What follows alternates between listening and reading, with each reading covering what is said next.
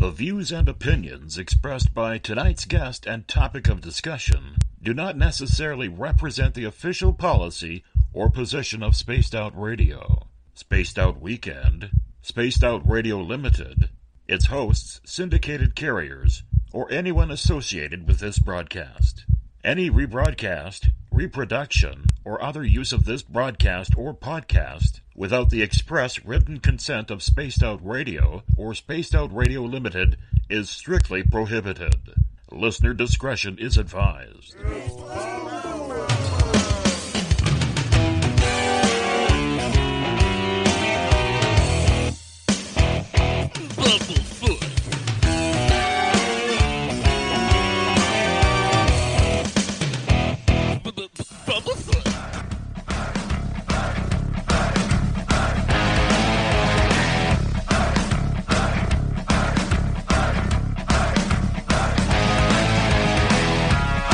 Are you experienced?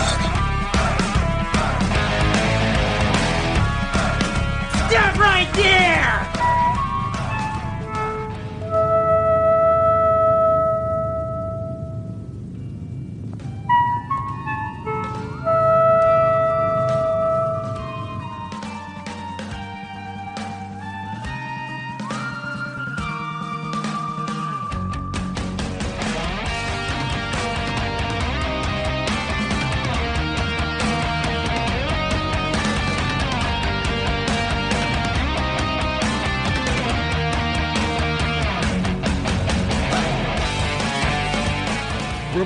Atop the mountains of British Columbia, to you, listening around the world, this is Spaced Out Radio, with host Dave Scott. They let us play with all our toys, they let us think that we're big boys, they let us make a lot of noise, but women rule the world. They let us think we're Superman. You can follow us on our website, spacedoutradio.com, on iTunes and TuneIn.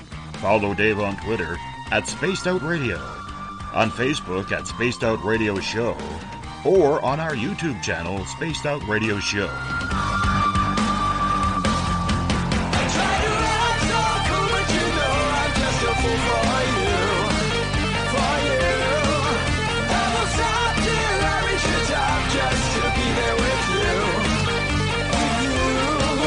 Dave, oh Dave. Are you playing with Bigfoot and aliens again? Dad, you gotta stop haunting the ghost. It's scaring them. Alright, seriously, put down the pointy sticks. Okay! Game on! Game on! Game on!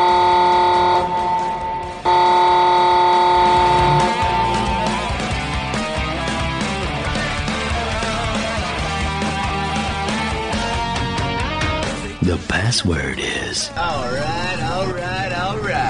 Buckle up, space travelers. It's time to go for a ride on Spaced Out Radio. Mr. Bumblefoot, Dave is ready for liftoff.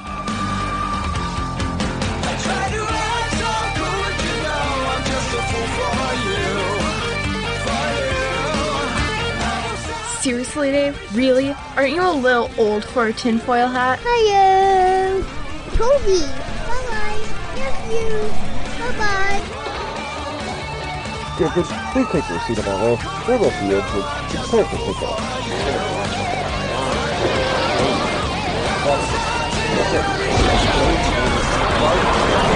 Start, 2, 1, boost ignition, and liftoff. And now, filling in for Dave Scott, here's James Tyson. Hello, everybody, and welcome to Spaced Out Radio. It is I, James Tyson, in for the beloved Dave Scott, who is out carousing somewhere at some kind of Paracon in Boston. But I want to thank you for tuning in tonight.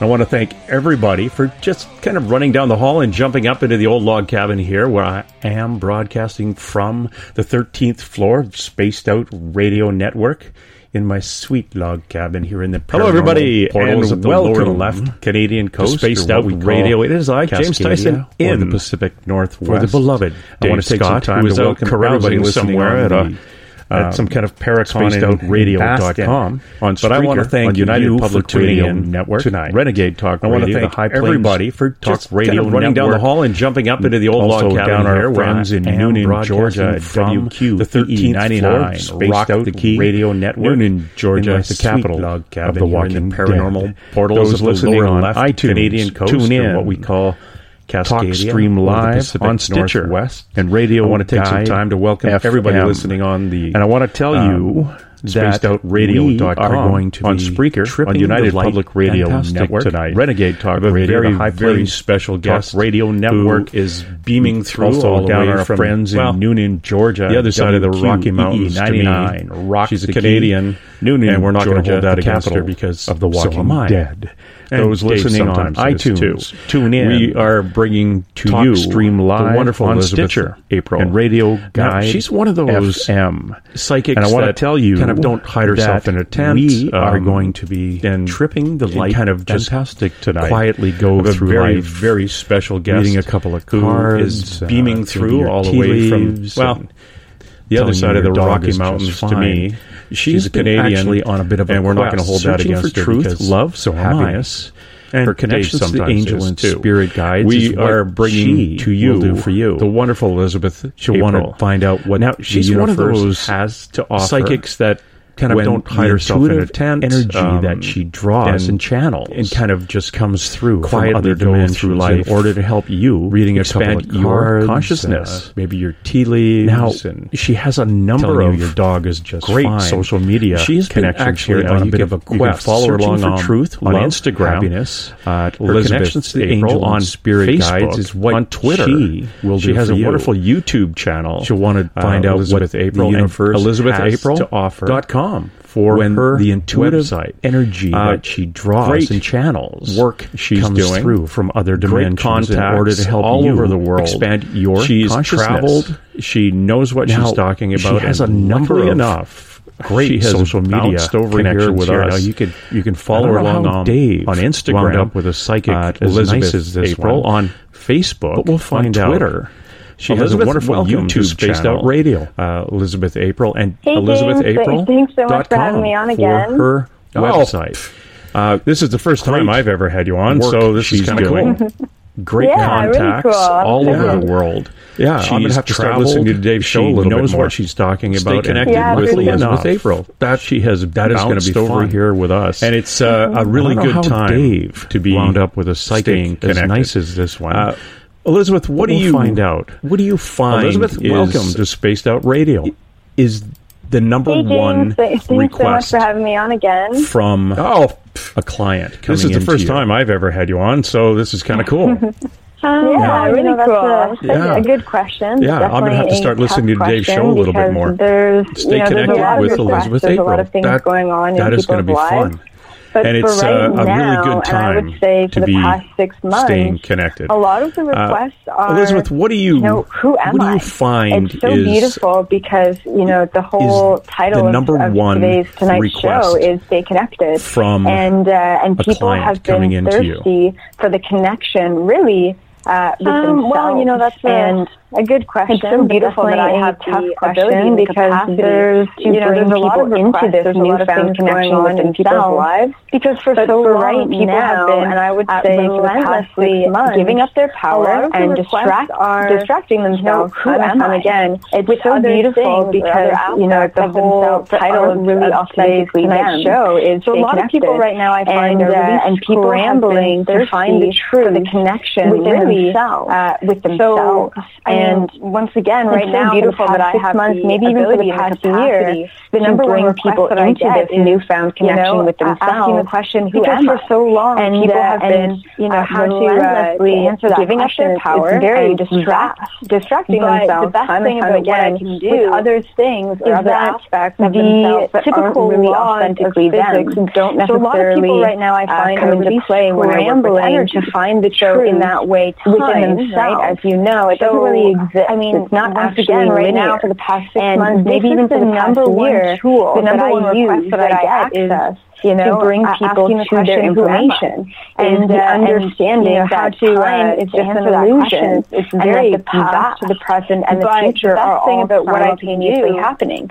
If you really want to tackle the question, you know, who am I? You don't necessarily look at the present moment because a lot of the time the present moment is simply an illusion. The present moment, it doesn't really a projection. It's not actually linear. It's not the authentic number one tool that I figure out that I actually person is to bring people to their information into the past, is the understanding that time is maybe an illusion, and maybe these and programs that have happened in your life. Future are we also have to go into past times as well. So if you're really explore the question, you know the essence of where you have been, we can't just look at the present moment because a lot of the time the present moment is simply an illusion. The present moment is simply a projection. It's an accumulation of not actually the authentic truth. So in order to figure out, you know, to really understand the power that we have, must go into just skip over to the future and understand, you know, where we're going in the future to really gain access. But we also have to go into full and broad picture as well, who that person, who that individual is, you know, the essence of where you have been. Because what I really believe and understand, I think on everyone's channeling that I've gone through,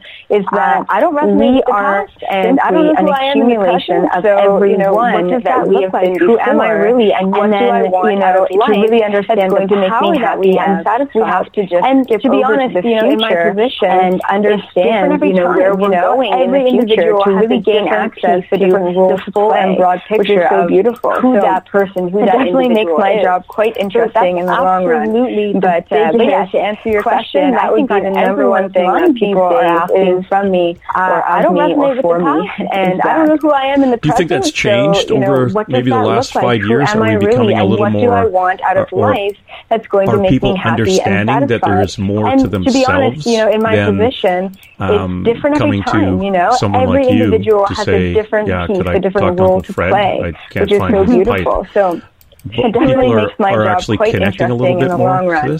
But yeah, to answer your question, that would be the number one thing that people are asking from me or of me or for me. A couple years ago, exactly what you're saying. Do you think that's changed over maybe the last 5 years? Are we becoming a little more? Well, what's going on with my health? Are people understanding that there is more to themselves than coming to someone like you to say, could I talk to Uncle Fred? That's not really the main cause of any sort of fear and insecurity in your life. It goes deeper than that. I learned so bang on, James. Really long time ago. I know I'm only 24, but I learned a long time ago that a couple years ago exactly what you're saying. To be giving any information unless someone asks for it. Well, what's going on with my finances? You know, so I mean, just answer these questions and it's great to solve to go deeper than what they're just asking me in the moment. But then I just not really the main cause of any sort of fear and insecurity in your life. It goes deeper than that. The transition that I've been seeing drastically in the past couple of years. I know I'm only 24, but I learned a long time ago that I am not meant to be giving any information unless someone asks for it. But they're really pushing me and pushing themselves to understand the deeper messages here and to go deeper than what they're just asking me in the forefront. Then I just simply don't go deeper. And your financial abundance, your security, that your romantic relationship transition that I've been seeing drastically in the past couple of years of you. So stop distracting yourself with the surface level of yourself, the definition of yourself, the label, and start actually just asking yourself, how you really feel about things, how you resonate, and where your intuition understands the deeper messages here. And that's where you really uncover the truth. I mean, that's essentially what I help people do, to yourself. Your financial abundance, security, romantic relationship. The universe is their oyster. These are all aspects of the you. They're all projections of conversation. So stop distracting yourself with the other aspects of yourself, the definition of yourself, the label, and start actually just asking interdimensional how you feel about things, how you resonate, and where your intuition lies, what it is to be human, and what are the aspects of yourself, what is serving you, what isn't serving you. That's essentially what I help people do.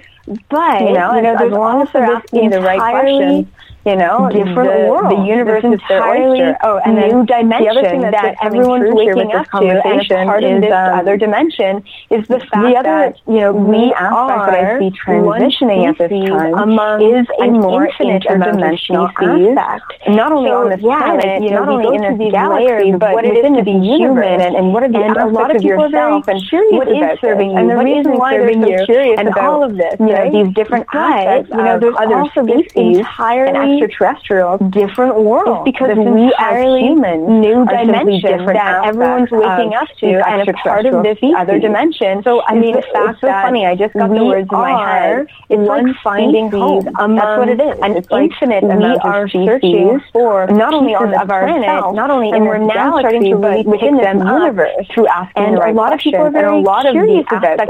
And the reason why they're so curious about this, you know, these different dimensions of cosmic aspect and that we are not just is because humans. We as humans are simply different aspects of a lot of the future lifetimes that I've gone into with my clients. It's so funny. I just got the words in my head. Them it's on like finding home. In that's what it is. Doing like intergalactic missions, and yeah, it sounds a little bit like Star Trek, but we're now starting to really pick them up through asking the right questions. And a lot of the aspect of ourselves that we've been missing. Yeah, it is beautiful that people are now opening up to these ideas that have been implanted on here just for since the dawning of humanity. Lifetimes, and so especially a lot of the future lifetimes that I've gone into with my clients. Do we find that more and more people who want to connect are them on different planets, in spaceships, doing intergalactic missions? Cautious and yeah, coming into it. A little bit like Star Trek. I know, but that's exactly I had a past life regression, the universe has and I kind of jumped into it, saying, you know, I just don't want a regression. I want it done for between these 5-year period. These ideas that have been implanted as fears said, well, that's kind of odd. These people just come in and say, so I like a past life regression, but I picked a specific time span. Do we find that because I was curious people who want to connect and are? Do you find that people, or do you do? I should. We're a little bit do past life regressions coming into life regressions. I know I had a past life regression. And I kind of jumped into it, saying, you know, I just don't want a regression. I want it done between these 5-year period. This is when I started understanding that did mine. Said, well, that's kind of odd. People just come in and say, we could have been a tree. You know, I even took someone into a lifetime where they were curious about that. Believe it or not, you know. So do you find that people, or do you do? I should. Living things on this planet, past life regressions and future life regressions? The fabric of life, which is so beautiful. Yeah, but so I actually started my career in when I was about 18 with past life regressions. I started to realize take people into trans life everyone was able to be when I started understanding that, you know, some people had we could have been a fish in a past lifetime. We could have been a tree, you know. You know, I even took someone into a lifetime where they were decided that it was going to be easier for me and for my clients. Understanding that, you know, me to just living things on this planet, into a sense, like are weaving the fabric of so that life, I can which is so beautiful. But you know, search up or ask in doing these and see the answer instantaneously. So I started to realize that regressions, I do feel like it is able to be regressed. And you know, some people had that, and it's a little bit within them, like and. Yeah, stagnant. I just feel the energy there is stagnant. Like there's I just decided that it was going to be easier. It's so funny because I kind of lived my whole life and I need to just regress myself, business and career around a state so that I can just and effectiveness. You know, I do everything as efficient as possible and receive the answer instantaneously. That's kind of like my rule of thumb. And I find if I really want to do feel like it is, and I'm just going to go through 5 of their past lifetimes and hit them right at the core, you know, center of their being. And really just, I just feel the energy there. Some of this karma. Because for weight regressions, they take an hour, it's so funny because I kind of live my whole life and I work my whole 5 lifetime business and career around entire life, efficiency, you know, and effectiveness. So I do everything as efficient as possible and as effective as possible. That's kind of like my rule of thumb. And I find out people are ready to awaken someone, then I'm just going to go through 5 of their past lifetimes and hit them right at the core, you know, until their being. myself a psychic. I don't just call myself a medium or someone does karma. Because past life regression, I don't need any of that. I'm really trying to open people's minds about what is possible. I can also go through your entire everything that I can do, anything that I can see, is something that I let everyone else know that they can do it too. People need more these days. You know, people are ready for it. What I have is not for me. That's what I'm here to do. I'm here to really change up the game. I know we're kind of getting off topic here, but I don't just call myself a psychic. I don't just call myself a medium or people who are in a position of receiving information and healing. I'm really trying to open people's minds about what is and disempower people by feeling like everything that I can do, anything that I can become to that person, if that makes sense. I know, once again, a little bit off topic, but yeah, I do feel that there is apprehension with people.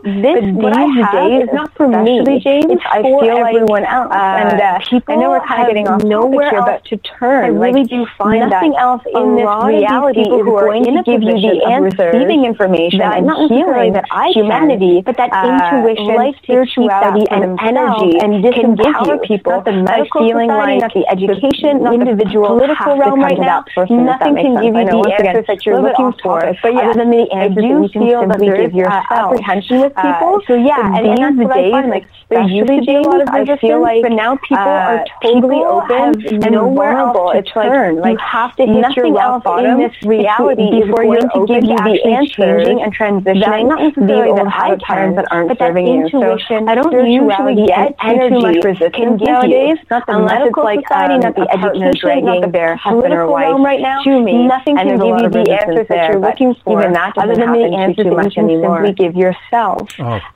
So yeah, it's one of those things that we actually talked about last weekend, and so did one of our buddies, Eric Cooper, on his show S4. But it was the looking at the people who can come forward now who were had experiences. I don't usually get too much resistance nowadays, unless it's like a partner dragging their husband or wife. More and more of them are coming forward, and there's a lot of resistance there, but. Even that doesn't happen too much anymore. They're trying to get over the trauma that was caused not only by the abduction, but we actually talked about last weekend, and so did one of our buddies, Eric Cooper, on his show Public, but it was the would criticize them and call them crazy. The people who can come forward now, and we're now in 2017 making those baby steps into helium. More and more of those people have come forward out of all walks of lives.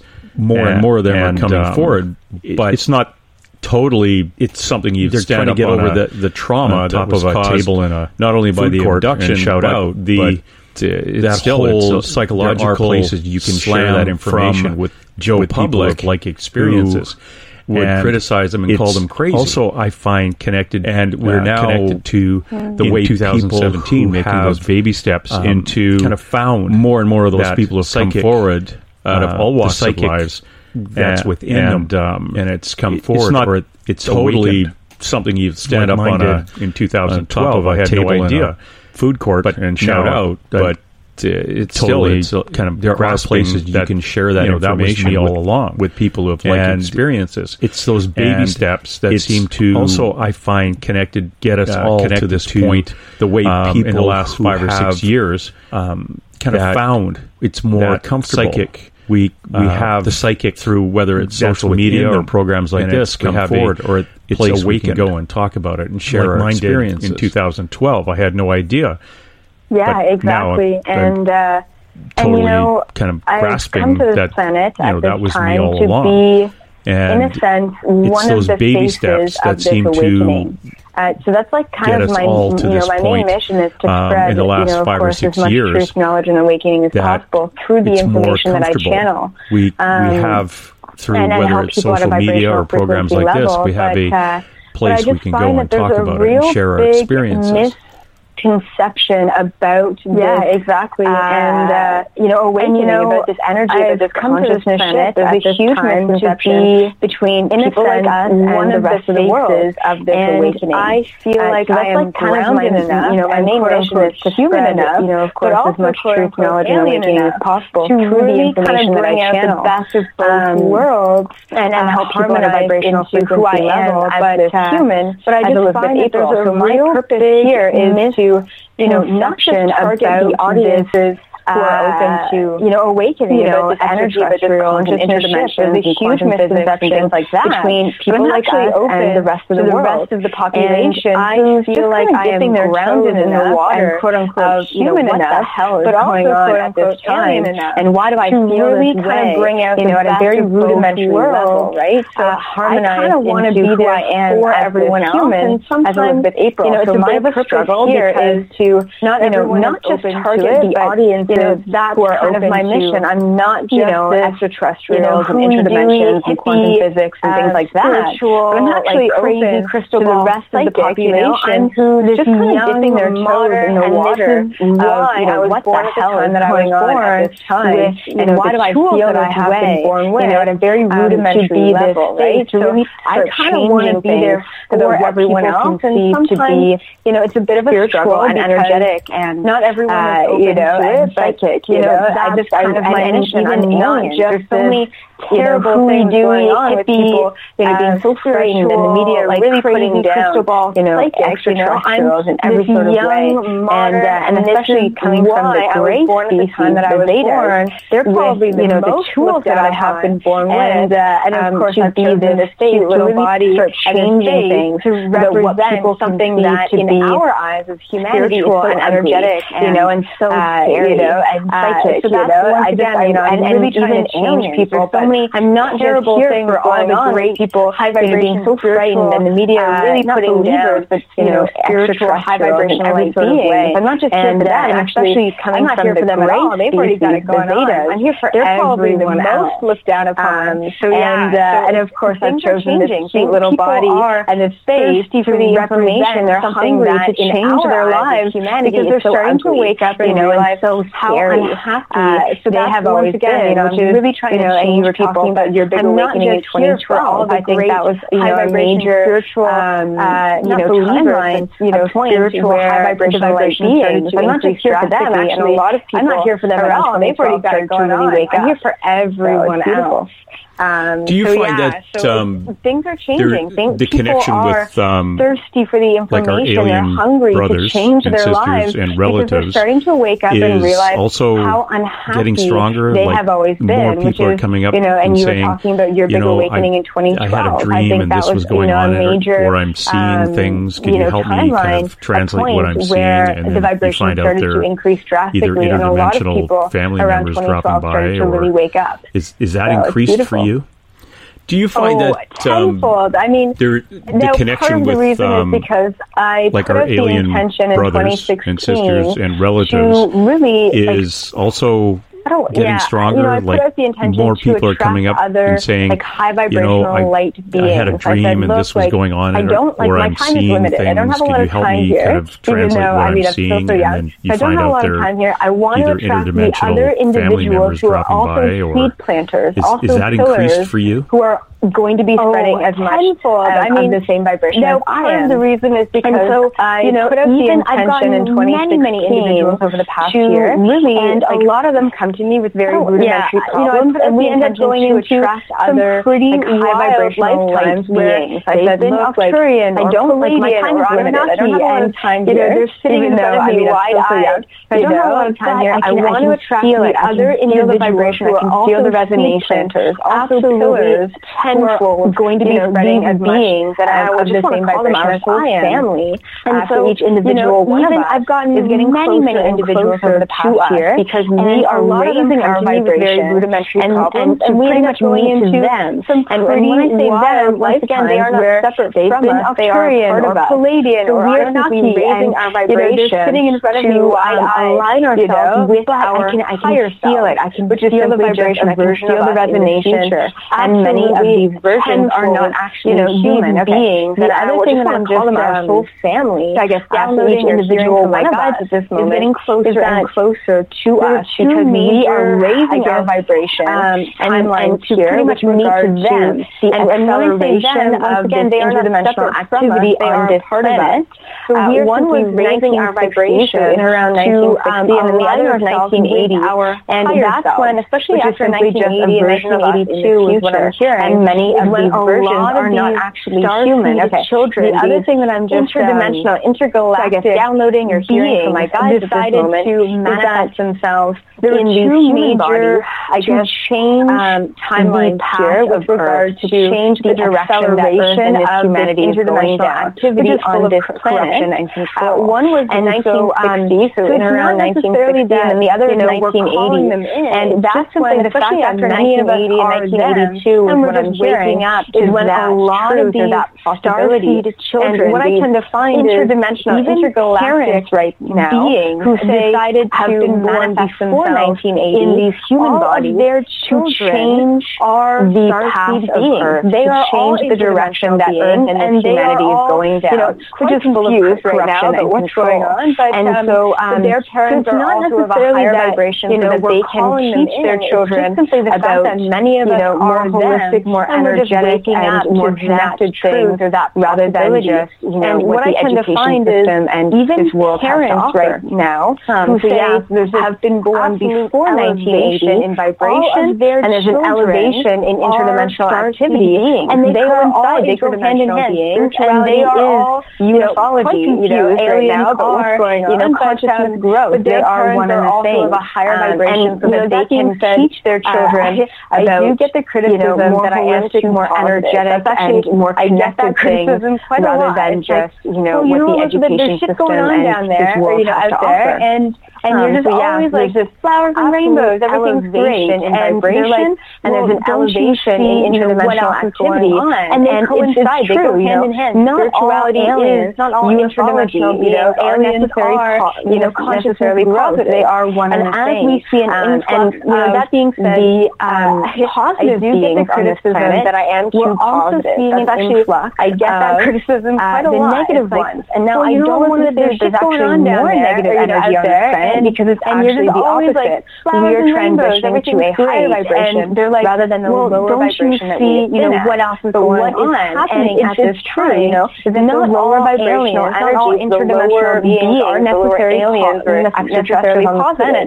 They are being exposed more and more on this planet because they are unable to sit and resonate with the higher vibrational negative ones. And now I don't want to say there's actually more negative energy because it's actually the opposite. The way that the planet is transitioning to a higher vibration forward right now rather than the lower vibration that we have. That's why what is happening at this time is that the lower vibrational energy, the lower being, the lower aliens, which is beautiful. So we're on the right track. They are being exposed to the planetary awakening on a monthly basis because they're unable. We're doing quite well despite all the wars and resonate with the higher vibrational frequencies. We're good. It's really interesting. We're on the right track. When you check in, the planet is, kind of take me through that. Moving forward right when you say you check in to see what's coming. It's so wild, and that's why, spirituality is the next step in our evolution as humanity, which is beautiful. So we're on the right track. You open up I check into the planetary awakening. Is it just something you check with your guides, or is it something beyond the guides? We're doing quite well, despite all the wars, despite all the corruption and the destruction and Trump. Beyond the guides, we're good. We're on the right track. Just to kind of clarify for people who don't know, when you check in, each individual soul, kind of take me through that. When you say you check in to see what's coming, set of spirit guides, right? And they usually consist of earthbound beings and non-earthbound beings. So a little bit of both. So I can always tell how human someone is. Is it just something you check with your guides, or is it something beyond the guides? More interdimensional beings. So anyway, this is a great question. So how I check in, pretty much on a per-month basis, I will check in to once again the planetary awakening, just to make sure everything's going as planned. And I will actually get out of my body in a meditative state of spirit guides, and I will. They usually consist of with my etheric body, I will actually go a little bit of both. Giant mothership. I can always tell that how is hovering just someone is Earth, if they have more earthbound beings, or if they have less earthbound beings, more interdimensional beings. So anyway, and yeah, you know, if anyone is familiar with these certain beings, then you know that planetary awakening just to make sure everything's going as planned. And I will actually get out of my body in a meditative state, and I will also travel. It's like a hub. So with my etheric body, I will actually go over to this giant mothership, Pleiadian, that is Avian, just Octurian, even Reptilian, and Mantis, all on this ship, mothership, pretty much living in harmony together. And you know, if anyone is familiar with these certain beings, then you know that actually go to the Zeta, really a part of the Zeta awakening and the next great Zeta evolutionary step in humanity. And so there's actually how is everything going, in particular. Plans it's like where do you need me of all of these kind of things, and then they'll give me some information, and you know, Anunnaki, Pleiadian, Blue Avian, how things are going, and then I'll come right back. Even reptilians, Mantis beings, all on this ship. Sometimes I'll type it out, and sometimes I'll just kind of start with the information to help humanity. So that's kind of that's how I receive information for this planet, and I'll actually go to the ship. I'll talk to the Zeta ambassador, the tall gray Zeta ambassador, and information for this planet and this humanity all the time. Like I'm in the middle of writing this book where do you need me, and that thing, and then they'll give me some information, and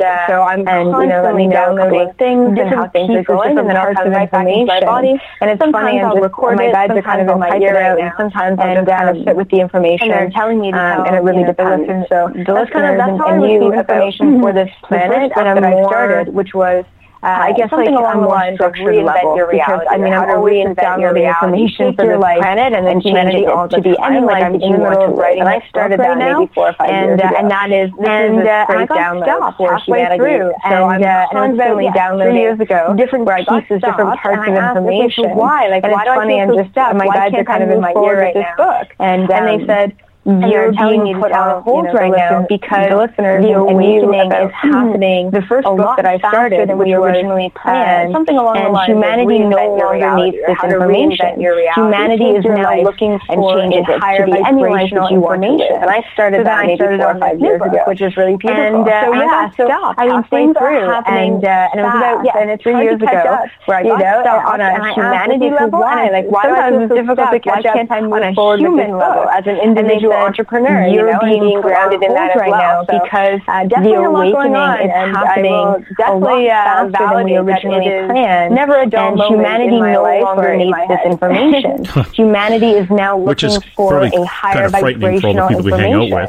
So then I started on this new book. They'll never invite you out to a hockey game because you already know who's going to win. And it's hard to catch up, you know, on a humanity level. And it's sometimes difficult to catch up on a human level as an individual entrepreneur, you know, and being grounded in that as well. It's fascinating that you actually get into... There's definitely a lot going on, and I will definitely validate that it is never a dull moment in my life or in my head. And then you come back and you work on your tasking. Probably how many other people for all the people we hang out with on Earth right now, you believe. They'll never invite you out to a hockey game because you already know who's going to win. And being tasked, hey, yep. You could make bets. I would say I make a particular mothership.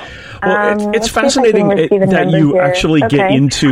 instantly, I'm receiving the number 180,000. Information. Okay. You get tasked. Yeah, on this planet. And then you come back and you work on your task. Okay, I'm kidding. How many other people on Earth right now do you believe... A friend of mine, Kathy Forti, traveling psychologist, she visited a ship being outside of Jupiter.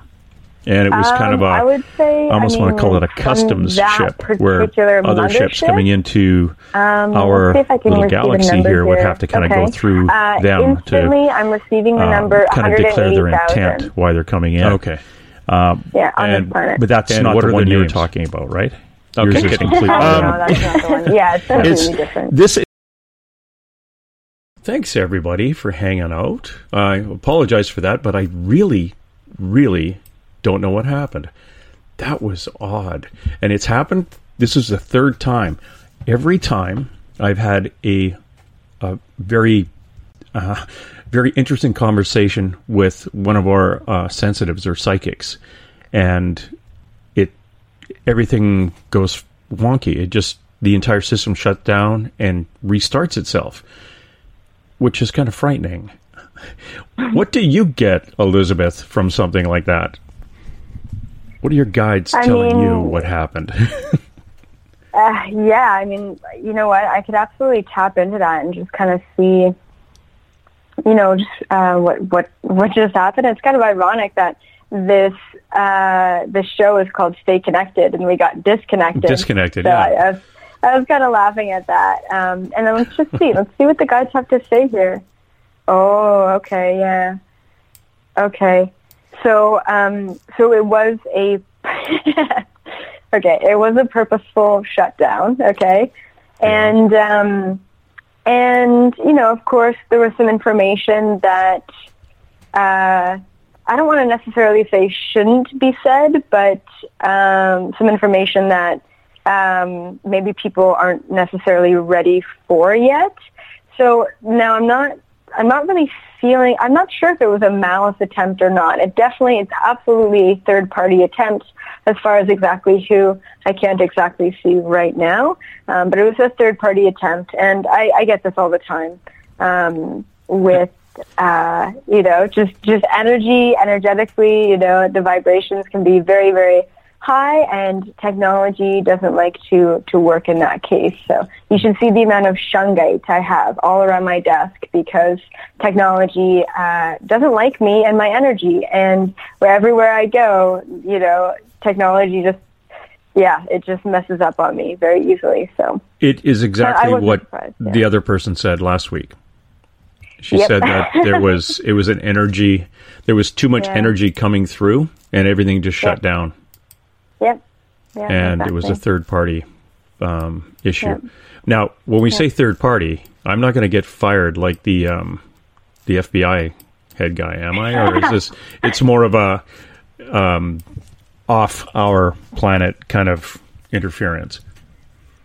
Yeah. That's. Oh, yeah. Absolutely. No, it doesn't. It doesn't feel like a government at all. It feels much more off our planet. But, I mean, if you really think about it, the government elites are, you know, beings from off this planet. So, I mean, who are we really talking about here, right? But we are talking about, you know, the forces that be that may not necessarily want us talking about certain things on this show. And that's totally okay. Like, you know what, though? Like, at the same time, I have been given a lot of freedom and liberation in the position that I'm at and what I already talk about. And I'm surprised I haven't been flagged or taken down or anything like that yet. And it's because I have predestined contracts to be here on this planet at this time and to do the work that I was missioned to do. And I'm not meant to get too hassled about it. So every once in a while, you know, the vibration gets a little intense, and this tends to happen. And I'm not surprised. And that's why I find Skype sessions to be kind of difficult sometimes, because the more and more like I get into the information, the higher the vibration goes, the more the Skype session just completely freezes. And it's kind of a pain sometimes. But yeah, other than that, you know what? It's just that technology is not up to speed with a new vibration. That's really what it comes down to, right? Our technology is kind of old school. It's kind of archaic. It's kind of caveman, you know, compared to the technology that I'm used to on these ships. It's wild. So, but you know what? I have high hopes that we're going to get there in our lifetime. Oh, I hope so. And I hope they send me a new computer. One that's not one of them that's not run like some of those old spaceship where or some of their old saucers that actually were organic and kind of connected. They were actually alive. Don't really need a live computer showing up here. Well, probably easier to type on it though. You just have to think, and it goes. Connecting to our family. I'm trying to kind of get that through my silly police brain, where if time is man-made, is linear, and the timeline is multidimensional itself. Like we are here in our little meat sacks at the same time that our spirit is somewhere else, or energy somewhere else. When our family, let's see, a somebody from the seventh dimension shows up and just kind of checks in on us, why can't they be checking in on us from another, or, oh, I can't remember how to phrase that. It's, you need to be Einstein to figure this thing out. And rumor has it, he's dead. But that's a rumor. Because, frankly, I never did see him die, so how do I know they're telling the truth? It baffles me. It's the whole linear interdimensional time issue that we are existing on multiple locations at once. Mm-hmm. So while we're existing here and something that's related to us travels to this time, or not even the time, but the place to check in on us, are they also checking in on us on all those other locations we're at too? Okay, interesting. So, yeah, so, I mean, this is definitely a very big and multifaceted concept, but I love it. I mean, this time is, you know, the number one concept that it's important to wrap your head around, that the past, the present, and the future are all simultaneously coexisting. There's actually something really important that you kind of brought up that I think I need to bring up to the listeners, which is something that I like to define, I like to call updating yourself. So you're talking about us being in all these different dimensions and different parallel realities simultaneously, which is the truth, and it goes infinitely. But sometimes we get very fatigued, we get very drained, we get very energetically displaced because we are spreading ourselves, our souls, our energy a little bit too thin because we are in so many places at once. And that is the moment where we're ungrounded, right? So you feel a little bit dizzy, you feel, you know, fainty, you feel like you're kind of all over the place, you can't think straight or you can't make a decision. It's probably because you're simply out of your body and you're just not consciously aware of it. And so I do this little meditation called Updating Yourself, which is pretty much just closing your eyes, thinking about your energy being displaced all over the universe, and then asking your higher self and your soul and your spirit guides to help by bringing all of that energy into the present moment, the past, the present, and the future, all in to one moment. And the only moment that really exists is the present moment, right? And that's why everyone's just talking about now. The moment is now, because everything is existing in this one moment now. And the more we update ourselves, the more strength and the more energy and the more empowerment we have in each and every moment to be aware and to be conscious and to make those decisions that we need to make in these moments. So, I mean, I consider myself to be a hybrid, so coexisting as both a human and an interdimensional being. And this is where time comes into play. The interdimensional being that I am coexisting as was actually me in that body of the tall gray Zeta in a past life. And this is going way back. And then I decided to reawaken to that existence in this lifetime and allow that being to harmonize with my being, my body in this lifetime. So to, once again, you know, send as much information as possible to humanity. So and I believe that many of us are coexisting as these other selves, these other beings of ours, and that's where simultaneous time comes into play. It's like in these other dimensions, time does not exist as it does here, which is so beautiful in a way because time, I don't know about anyone else, but time is definitely my biggest struggle in this lifetime. I always feel like I am racing against the clock. And it's such a foreign concept to me because, you know, I'm just not used to it. And even though there is, And you are racing against the clock because we now have to take our first break. We'll be back in 7 minutes. So 7-minute stretch, a little bit more with Elizabeth April. Coming September 29th to October 1st, the first annual Spaced Out Radio Caribou Paracon. Hi, this is Dave Scott. The event will be held at the Spruce Hills Spa and Resort in 108 Mile Ranch, British Columbia. Come join us for an amazing weekend of speakers talking all things paranormal, UFOs, ghosts, aliens, Sasquatch, intuitiveness. Listen to great speakers like Miriam Delicato, Samantha Mowat, and the crypto guru Ronald Murphy. Get your VIP passes by going to spacedoutradio.com and clicking on the Paracon banner. Come to BC, where the paranormal is waiting for you.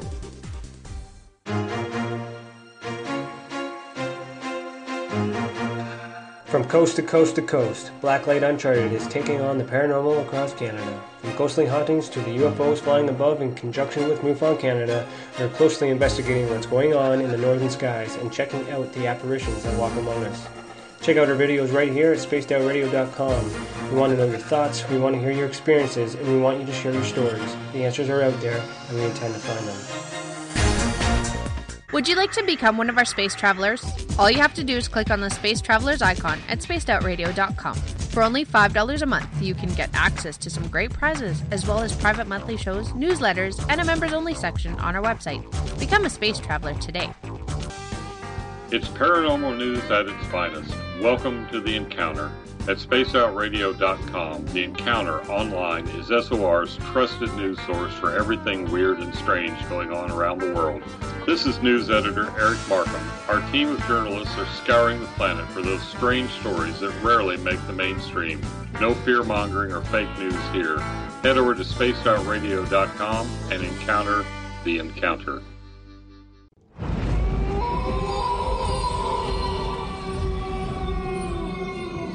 Hey, this is Canadian Paranormal Investigator Mike Moore.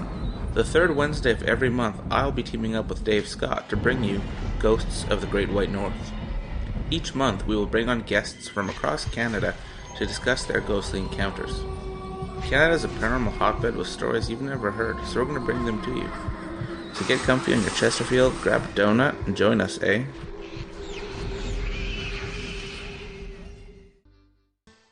Have you had an experience you can't explain? Had a run-in with ghosts, maybe Bigfoot, or seen lights in the sky? Hi, I'm Mike Schmidt from the SOR Sightlines. I'm here to investigate your sighting. Head to spacedoutradio.com and fill out a report on the Sightlines. All your information is 100% confidential, and I will help you figure out what you've been seeing. File your report, and let's find out the answers together. Visit purpleplates.com today. For over 40 years, the Purple Energy Plates have been delivering amazing results for their many customers. Inspired by the great genius Nikola Tesla, the harmony, healing, and energetic effects of the plates have proven over and over to be beneficial and often miraculous to thousands of customers. With their money-back guarantee and the many benefits, how can you afford not to get one? Check their site for daily specials and choose from their many energy products. You won't be sorry. Visit them today at purpleplates.com for mind, body, and spirit, and expect a miracle. Are you interested in advertising on Spaced Out Radio? Head to our website at spacedoutradio.com and click on our advertising tab. There, you will find an assortment of ways you can get your product out there with us, from radio commercials to banners and social media. Have a product you like our hosts to endorse? We can do that too. Visit spacedoutradio.com for more details. Have you got your Cosmic Passport? If you need one, tune in to Cosmic Passport on Spaced Out Weekend. This is Elizabeth Anglin, ET experiencer, spirit medium, and host of Cosmic Passport. Each weekend I'll be bringing you interviews and support from other paranormal experiencers, and the best in intuitive spiritual guidance from across the globe. It's all happening starting at 9 p.m. Pacific Time, midnight Eastern, on spacedoutradio.com. From British Columbia to Northern California, Pacific North Weird has Cascadia covered. Check out our feature videos at spacedoutradio.com, where I, Vincent Zunza, and my super sleuth partner Alexandra Sullivan track down the weird and strange stories from around the Pacific Northwest. From Bigfoot to Mel's Hole and everything in between. This is what makes life exciting. So why report the normal when we can report the Pacific North Weird? right here at spacedoutradio.com. Oh, there's only one way to rock, loud and proud, in high definition. Radio 702 Rocks, Las Vegas. Every Saturday and Sunday night, as Dave Scott wanders aimlessly in the wilderness, you can come hang out with me, James Tyson, and Spaced Out Weekend. Starting at 9 p.m. Pacific, midnight Eastern, I'll take you along as we talk with some of the best experts in their fields. SpacedOutRadio.com is the place to find us, so sit down, relax, put your feet up. Enjoy the topics like the paranormal, supernatural, intuitiveness, and so much more. Hope to see you there. Don't have time to listen to Spaced Out Radio live? Wherever you are, the car, the office, the shower, or even if you're traveling, we're right here for you. Each Spaced Out Radio show can be found on iTunes, TuneIn, and on our YouTube channel, Spaced Out Radio Show. It's the perfect way for you to catch up on our shows. For more information, just head over to our website, spacedoutradio.com, and tune in to us today. The views and opinions expressed by tonight's guest and topic of discussion do not necessarily represent the official policy or position of Spaced Out Radio, Spaced Out Weekend, Spaced Out Radio Limited, its hosts, syndicated carriers, or anyone associated with this broadcast. Would you like to connect with us? Head to spacedoutradio.com for all your latest show info. And hit us up on Twitter using the hashtag #SpacedOutRadio. Now, back to Dave Scott and SOR. Welcome back, everybody. You are listening to Spaced Out Radio. Dave's out of town, so you got James Tyson here. And you know, our friend Mike Schmidt, if you had an experience, you can go to our website at spacedoutradio.com, fill out the SOR Sightlines report. Now, Dave has got Mike doing the research, and he's ready to find out what's going on. So if you do have an experience, you've seen something, you've heard something, and you have nowhere else to turn, give us a shout. SOR Sightlines Report, and Mike Schmidt will look into that for you. And remember, the first Friday of the month is our Keith Andrews night on Spaced Out Radio. Keith is our resident ET expert, and he brings with him the ET experience with 50 years of contact. And if you want to get a hold of Dave, you can get a hold of him at Spaced Out Radio on Twitter. Go to his Facebook page, Dave Scott. Go to our Facebook page, Spaced Out Radio Show. Follow us on Instagram. You can follow me at James Tyson, SOR. Follow Dave at Dave Scott, SOR. Subscribe to our YouTube channel, Spaced Out Radio Show, which is the same thing if you want to go search iTunes. It's Spaced Out Radio Show. And, of course, our website, spacedoutradio.com. And now we're going to come back with the eerie and scary. Okay, she's not scary and eerie or anything. She's just our Elizabeth April. Elizabeth, before the break, we were pining about energy and those people who exist outside of this little blue planet that spins around that big orange thing, which I really haven't seen that much this spring. So my motorcycle sits outside under a tarp. But oh, you ride a motorcycle? Yeah, that's so cool. I ride a motorcycle. Hey, you want to go to Sturgis this year? Yeah, that'd be awesome. Okay, meet you there. I'm riding to a big meet with the 3rd Cav, the Canadian Army Veterans Motorcycle Group, riding to Depot, which is in Regina, Saskatchewan, where all the Mounties get trained. We're having a big meeting there. And then from there, we're heading south across the border and down to Sturgis. So that is my summer. So Dave will be paying me back for his tardiness on out in Boston, having a good time eating chowder, whatever they do in Boston. While we were on the break, I asked you something that's always been intriguing to me, because the number of psychics I've had a conversation with don't really come out and disclose this too often, but a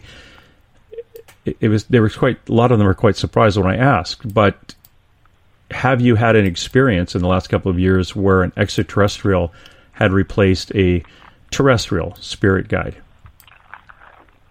Yeah, I mean, so I have, earlier on when I was starting to open my third eye and really get in tune and in touch with myself and my spirit guides, a lot of the spirit guides coming through were high priests and high priestesses, oracles, healers, shamans, very, very spiritual, earthbound spirit guides. And now in the past couple of years, it's really transitioned to a much more interdimensional, much more alien, extraterrestrial voice and voices and many other beings that contact me. And so it has absolutely transitioned into a much more interdimensional feel as far as where I'm being guided and directed.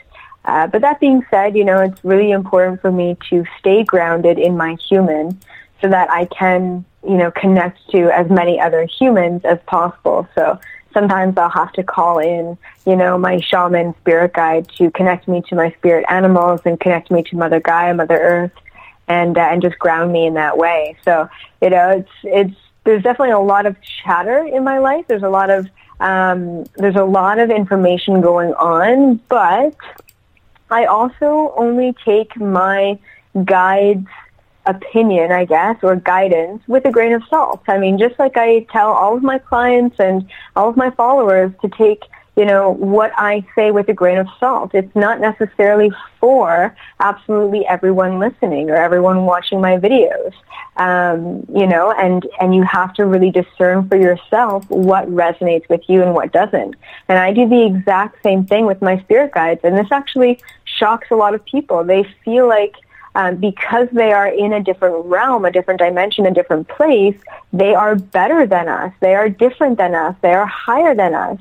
And this is actually a misconception. This is not the truth. The fact is that they are also contained within an individual being, which means that they are contained within a dimension, which means that they are no greater or no less than us, because we are also confined in a dimension. There are restrictions to our existence in both circumstances, which means that a subjective opinion coming from that interdimensional guide is absolutely possible. We have to understand that these guides are a part of us. They are not separate than us, so they are no bigger, different, or better than us as humans. And that's a really tough concept for some people because they're not as empowered, as they need to be as just a human. And actually, that's what this whole human experience is. It's all about disempowerment. It's all about the media and the corporations and the politics and the economics of this planet disempowering its citizens, disempowering the individual people. And I'm really here to empower people again. And that's what my guides specifically are here to help me do for the rest of humanity, which is allow humanity to understand how powerful, how strong, and how high vibrational they all are, despite whatever's gone on in the past. So. Oh, wow. Last time you were on, there was a question from Catherine. You mentioned that Catherine was tagged and something else happened in New York. Now, she went back to New York and something pet her head when she laid down, and now her headaches are gone. Do you have any ideas what that would have been? Yeah, absolutely. So I actually saw that comment, and right away, I mean, her guides are fairly connected, just in general, and they were ready to give me the answer. And it was quite clear, and pretty much it was one of her spirit guides coming through. It felt very, nurturing, very almost motherly, and very healing. And, yeah, just the soft pet or the pat on the back of the head was to ease that pain. And there was something about a completion with New York. It started in New York, and now it's completing in New York. And it's so interesting because Okay, I already received the answer.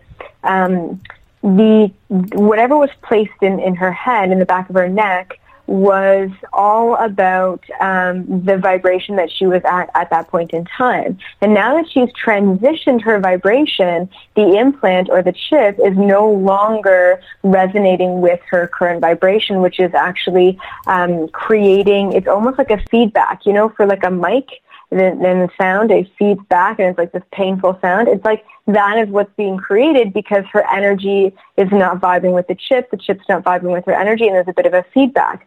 So what they actually did, because I didn't see that they removed it at all, it's still there, but they it's like they updated it to its new like software version, you know, software version 2.0, and they updated the chip or the tag to align with her vibrational frequency. And they're saying that, okay, they're saying that eventually that this, it doesn't have to be in her anymore, and they're actually saying that it's helping her right now. It's helping her awaken and understand certain things, and they said that them updating the vibrational frequency is giving her a huge download of information, and just kind of to be prepared for that download of information and knowing that that's coming to her, because it does help her unlock different strands of her etheric DNA, which essentially just unlocks her spiritual connections and abilities.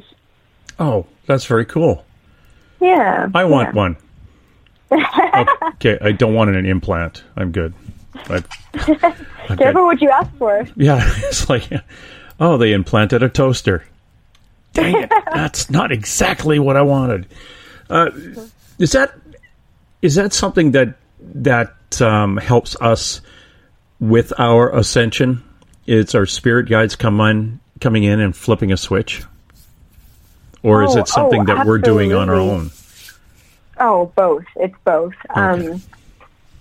And this is great, actually, even to the more spiritually evolved, actually, I'm getting the confirmation. Okay, so say just, for example, I'm going to kind of paint a picture for you with, say, spiritual awakening. Say there's a chart between 1 and 12, okay? And, you know, 12 is absolutely awakened, enlightened, so much so that you no longer need a physical body on this plane. Okay, great. And then there's 1, which is very asleep. And what I'm just receiving from the spirit guides is that pretty much out of 12, the first, let's say, 4 steps are all mandatory that you do them yourself. Because in this way, the guides don't want to influence or take away your power by giving you too much, let's just say, okay? And then pretty much after that, it's really open for whatever you need in that moment. So, for example, I got this huge download, and it wasn't actually a chip that they implanted in me, even though I have been implanted before. It was a procedure, is what they called it. And one night, I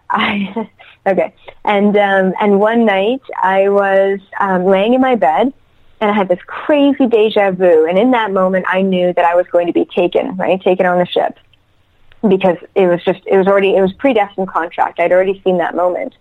And so I knew I was going to be taken. I asked them, I said, okay, guys, like, not tonight, you know, like, I'm just not in the mood. I'm not energetically set. Like, can you just not, you know, take me on your ship tonight? And I heard this voice come back in my head, and it said, if we can't take you, then we need to come down there. And I said, oh, okay. And they said, we need to have this procedure done on you, and it needs to be done tonight. And I said, okay, cool, like, sure. So in that instant, like, literally 2 seconds later, this huge flash, like, brilliant flash of pure white light entered my room. It was almost like a lightning bolt had struck the very center of my room.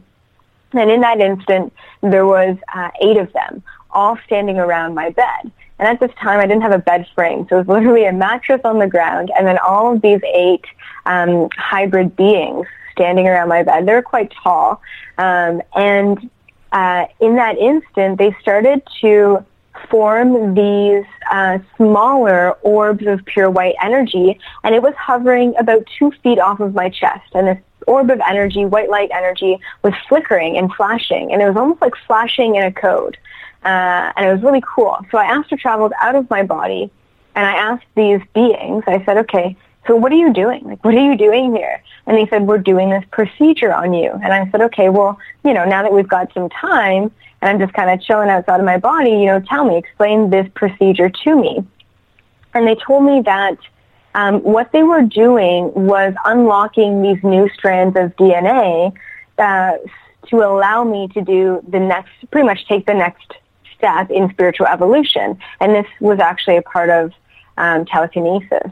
So they were explaining all of this great, you know, very cool stuff to me, and they were doing this white light code procedure to unlock these DNA strands. Now, essentially, a chip can do the same thing. So when you are implanted with a chip, it depends. I mean, every story is different, but a lot of the time, these chips heighten your vibrational frequency, make you extra sensitive, unlock things within you that you didn't even know existed. And that's a huge part of a lot of the abductions. And it's just unfortunate that, you know, the human ego and just the human mind really plays up on it with a lot of fear, doubt, and insecurity. And that's where you get a lot of the negative stories and things like that online. Not to discredit any stories out there that have absolutely been terrifying, because I understand that. But yeah, so that's kind of, you know, chips are typically here for the positive, even though they're not always here for the positive. Sometimes they're tracking devices, which I found out firsthand. But yeah, so these procedures are mandatory. The chips are necessary. They are all predestined in our contracts. We signed up for this to really awaken as fast as possible at this time to defeat the darkness or the lower vibrations that are here. So yeah. That was a lot of information. I know, it's like I just got a download and you ended with like, yeah, okay. Yeah. One of the questions from Cisco Murdoch, who's actually coming on the show here Saturday.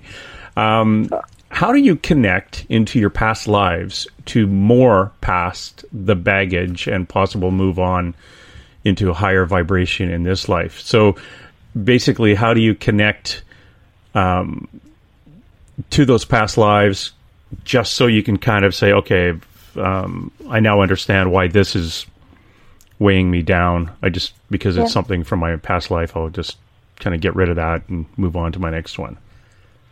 Yeah, exactly. So like that is the key to releasing any and all energetic baggage in this lifetime, in this moment, which is going into these past lifetimes. You have an irrational fear of anything in this lifetime, and guaranteed it's coming from these past lives, which is incredible. And the harmony that I see in going into these past lifetimes and helping people in the present is just, it's so beautiful. So how do I do it? Well, once again, like I started my career with past life regressions, and it's just simply taking someone into a trance-like state. Because I have been a time shifter before, time is very easy for me to get around. And, you know, you take someone into this huge, long process to get them into this trance-like state, and I realized very early on that it took me pretty much nothing to get into a trance-like state to receive downloads of information, just because I am constantly in this state of meditation, and that's taken me many, many lifetimes to acquire. So I go into these Akashic Records, is pretty much what they're called. Now, visually, what I see, so I just kind of get myself there to this place. I'll have a client in front of me, and many of my clients these days are quite old souls, so there will be many, many lifetimes that we can explore and that we can go into. So I have a client in front of me, and I'll ask their spirit guide, I said, take me to the lifetime that is most significant to this person at this time in their life. And that's when the really cool lifetimes come up. And it's almost like, it looks like a, for me anyway, everyone translates it differently, but the Akashic Records look like a file cabinet with like a filing system.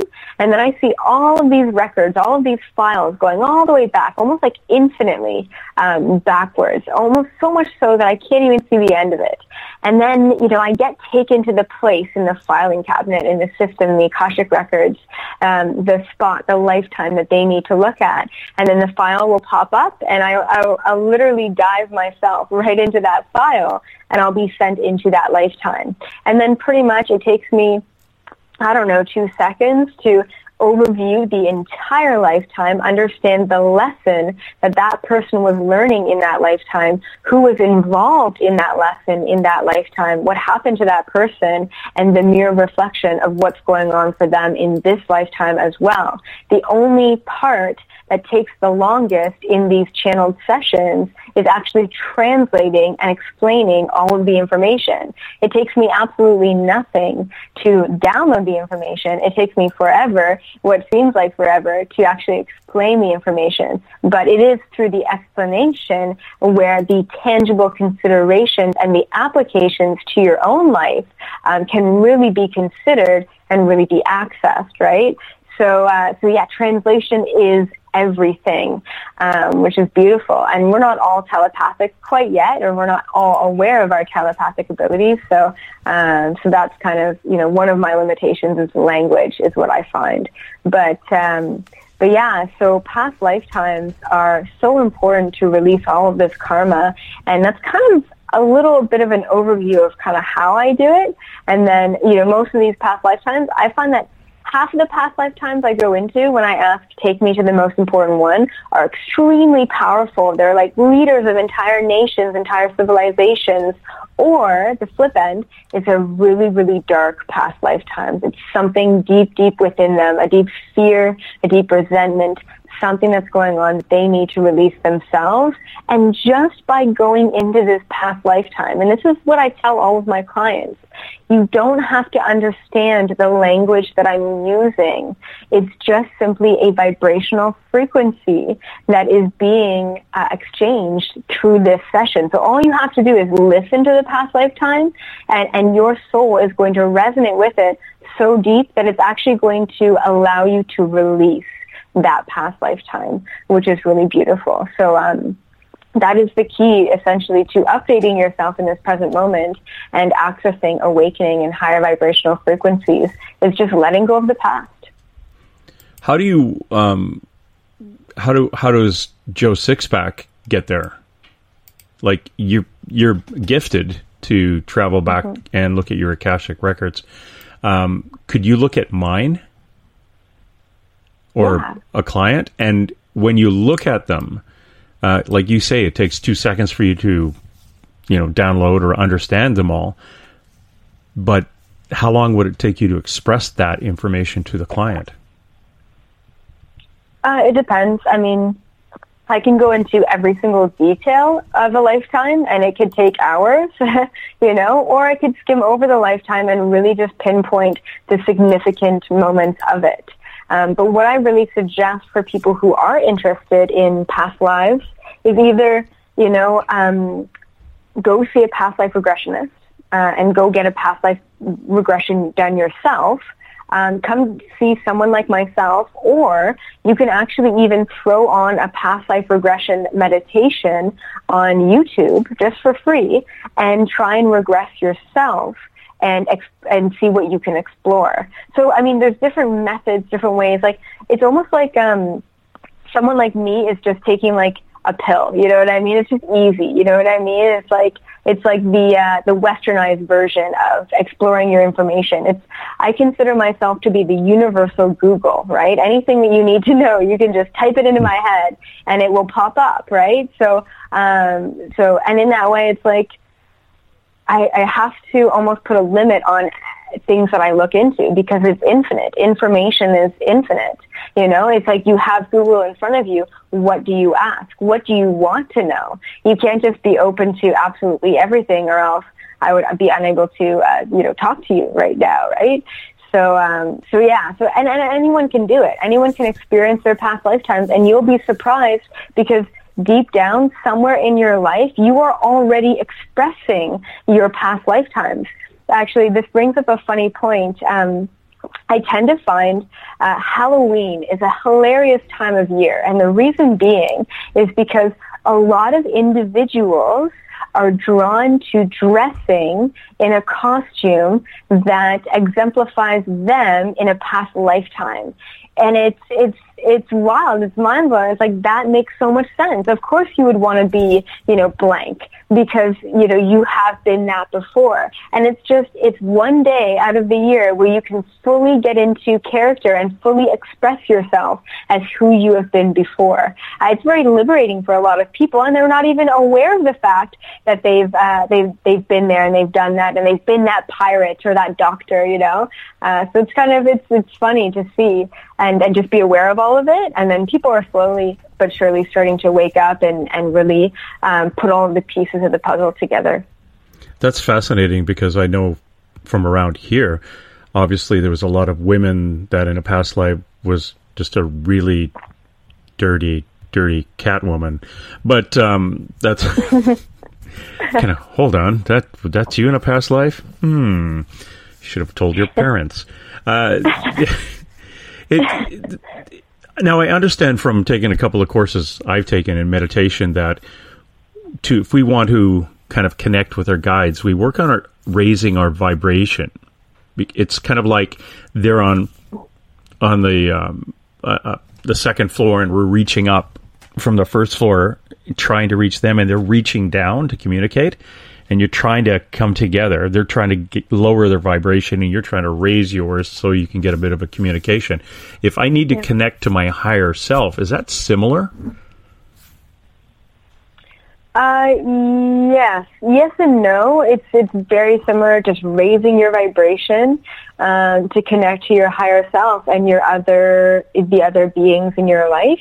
But with the higher self, it's more of like an internal connection than an external connection. It's extremely difficult to translate or to explain, because it's more of like a feeling than something tangible.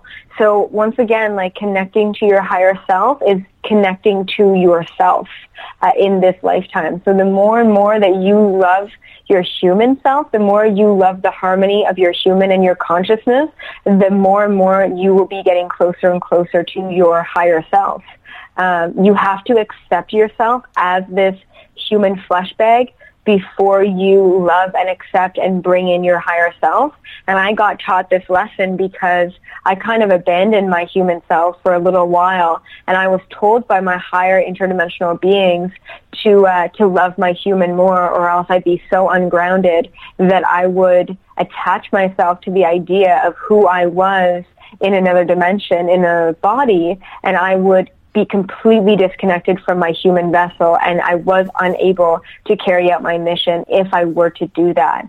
So I really needed to take the time to ground myself in my human and work on more physical things, rather than just always trying to attain a certain level of spiritual growth or awareness.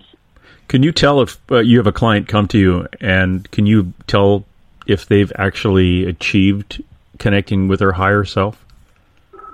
Oh, absolutely. I mean, it's instant. Usually the higher self comes through with them. I mean, just today I had a client this morning, and their higher self came through right away.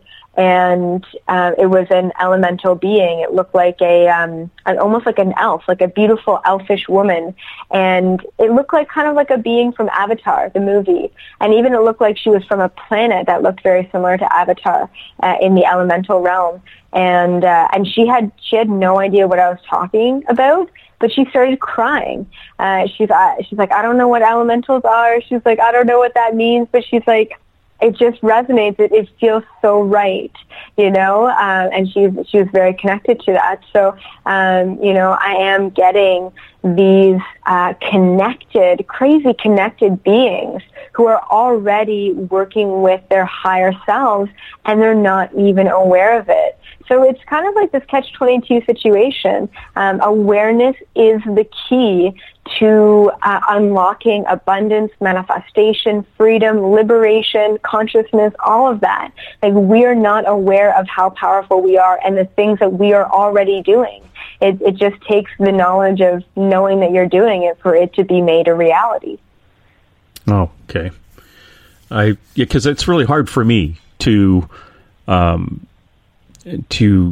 determine whether I'm even getting there, because I have a hard time forgiving myself. I can forgive people that did things wrong to me, and I have done this. I've gone through everybody, and I'm not carrying any real heavy grudge against individuals. Every so often one will brew up, but I can try to brush that off. But forgiving myself is the hardest part, and I think I need to do that before I can ascend into my higher self. Yeah, absolutely. I mean, I find that acceptance and forgiveness are very similar, right? So as you accept yourself, you forgive yourself. As you forgive yourself, you accept yourself. And that is a huge key in connecting to your higher self.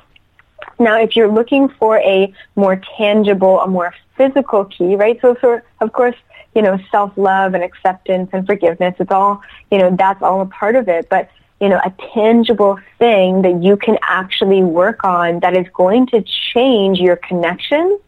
It's very simple, but it's very difficult, is quieting your mind, right? It's quieting your ego. It's quieting your human so that you can just listen to the messages that are always being brought to us in every single moment. People don't realize how connected they are because they're just so distracted. So, I mean, if you really want to hear something, you have to shut your own brain up, pretty much. But that's the key. Mm-hmm. Cisco was asking you to talk about star seeds. We kind of touched on that in the first 10 or 15 minutes, but Cisco, you know, she's always late. No, I'm kidding. But the star seeds, it probably connects, she's saying it connects with many of the people listening, but to connect or to find if you are a star seed, there's a number of people out there that say, well, I'm a star seed, or I'm indigo, or I'm this. And a lot of times I look at that and I think it's kind of ego talking. They want to have a label. They want to be recognized as something very cool or very mysterious or things like that. But I would think somebody who's a star seed would be basically humble when it comes to that, if they believe they are one. Yeah, absolutely. You know what? I mean, this brings up a really good point, which goes off of that completely, which is like spiritual ego. That's what I call it. And it's just people, wanting to belong to something. And goes against every fiber of what spirituality is all about, is wanting to belong, because what, like, truly in my perspective anyway, my opinion, you know, what spirituality is believing in yourself and connecting to yourself. So it's not anything external to you, and that is the very foundation of spirituality. And so I do try and get away from labels, but at the same time, we also have to understand that humanity, society, understands things and conceives them through labels, through categories. It is how we have been bred. It's how we have been programmed to be. Is well, if I am not you, then, and if you are not me, then who are you, right? And we need to conceive people through labels. So, I mean, it's this epic battle that we're constantly fighting is how to conceive ourselves and how does the rest of the world, you know, see us.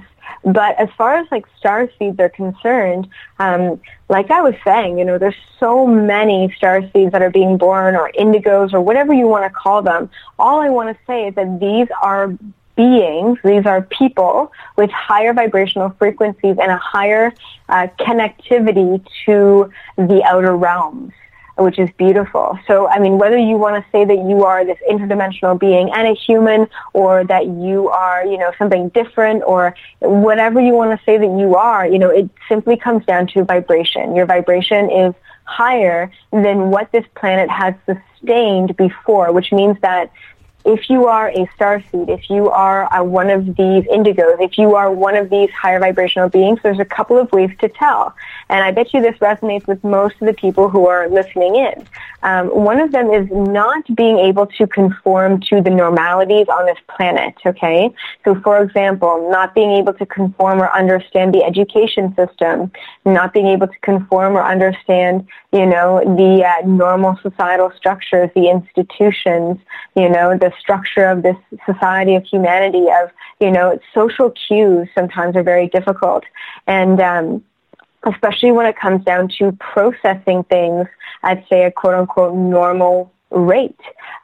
People who are more interdimensional or connected or higher vibrational just do not understand what it is to be human. So sometimes they can be socially awkward. Sometimes they can be fidgety. Sometimes, you know, their mind is all over the place, and it's because they're over processing things. They are simply in many places at one time, and sometimes it's very clear to see, right? Some people are more grounded than others, and that's why sometimes it's more evident to see if someone's just an I don't even like saying older soul, but a higher vibration, because this body is not entirely serving these higher vibrations, just like technology is not entirely serving these higher vibrations. So that's kind of my spiel on starseeds and indigos and whatever you want to call them. But the fact is that, you know, a lot of the children being born nowadays are coming from these other realms, these other dimensions, because we are all meant to be pillars of this higher vibration, to spread this light across this planet so that we can all finally live in peace and harmony. That's what we all want. And I would say that every single person who's listening tonight is either a starseed or an indigo or a light worker of some sort, because, you know, we're all gaining access to this information that is not only going to change our own lives at an individual level, but it's going to change every single person that we come across. Whether we say or do anything, our vibration exists within everything, and we're constantly changing that in every single moment. So that's kind of what I needed to say on that. Yeah, it's kind of interesting when you talk about the high vibration people. What is the difference between the labeled high vibration people when they talk about star seeds and indigos and, you know, fruit of the looms or whatever they want to call that, and an empath? Is that just another label? Yeah, absolutely, just another label, but a little bit different here. So.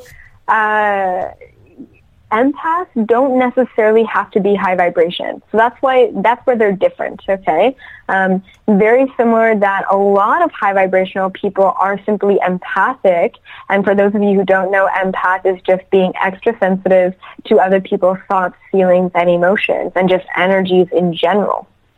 And so high vibrational people usually have a lot of empathic tendencies because they are just sensitive to energies and vibrations. But I've also seen lower vibrational people who are really hard on their luck, and they're empathic, and they're picking up on everything, and it's making their situation and their life that much worse because it's really exaggerating everything in their life and to make it that much more difficult, you know? So empathic people, yeah, they're just extremely sensitive to what's going on and the shifting energies on this planet. And that's why if you are an empath and you're listening to this, then this is your call to protect yourself, okay, to heal yourself and to give back to you. Because the biggest plight of an empath is giving too much to others and not enough to yourself. So that's definitely, you know, kind of a message for everyone out there, especially the ones who are extra sensitive. Okay. Would you consider me an empath? Let's just take a look at your energy. Okay. Okay, so it's interesting. It sounds like a doctor looking at my x-rays. Yeah. You know, it's interesting, but... Your spleen is in your head. Yeah. So, I mean, you used to be a very much more, I mean, the first word that came to me was stubborn, but a much more logical, analytical kind of person who needed facts in front of them, but you're starting to change and shift your energy drastically. And I'm even getting the past 4 years here. And so what your guides actually would prefer to consider you is not necessarily an empath, but an intuitive. And now you're probably going to ask, well, what's the difference there? So the empath is once again like very sensitive to other people's thoughts, feelings, and emotions. Usually empaths feel the energy across their body, either physically across their body or emotionally, and they feel those sensations. That's empathic, right? You're feeling those energies. Now, they're saying that you're more intuitive than empathic. Although you have empathic tendencies and you're heightening your sensitivities, you receive more so like logical and informational downloads. And really what they're saying is that you don't necessarily just receive these straight downloads like I would, but you receive the, it's almost like the missing piece to the puzzle. Like you're very good at taking a step back and looking at bigger pictures and then piecing it all together. And you've actually kind of positioned yourself in that position in this lifetime to be able to do that, to take a step back and to piece everything together. And that's kind of the information, the intuitive information. It's like you know what to look at when, and you know what to piece together at what point in time. And that's kind of your more so spiritual abilities rather than just being, you know, emotionally or physically sensitive to things, if that makes sense, if that resonates with you. Mm-hmm. Yeah, because I went through this thing where I can look at somebody, whether it's a picture in a book or like or on Facebook, look at somebody's picture on Facebook, and they and I can look at them and say, high vibration person. Ah, cool. Or, yes. And there's your intuition. Yeah. Or people will walk by and I'll look at them and I go, oh, I've known you all my life. And it ends up being that they're just, it's that vibe. My daughter, my oldest daughter, Lauren, is supposed to be twice as switched on than I am, though. Oh, very cool. Yeah. But, yeah. See what your guides think about her, because she's crazy. She had a ghost living in the house just because the ghost liked her energy. And and she went through the whole high anxiety and trouble sleeping, and all her friends dumped their crap on her, and the typical feeling sick when her friends felt sick. So it's, you know, and I thought, okay, she's just a 10 times higher than her dad, kind of thing. So, it is interesting. I like that. I like the idea of raising a vibration, and it's just, to me, it takes me work to do it. You do it when you wake up in the morning. Yours is already set on max. But I really have to work on through meditation and trying to connect, and then trying to figure out if it works, those connections. My goodness. Yeah. You've been doing this, a number of years, which is amazing, because you were born 4 years after I was a policeman. So it's like, I could be your dad. What was I going to go with that does this come from anyone else in your family? Does your mother was she switched on like this too?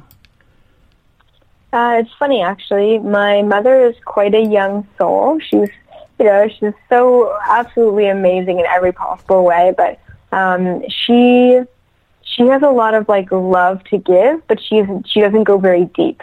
She loves everything that I do, and she fully supports me, but she doesn't go that deep.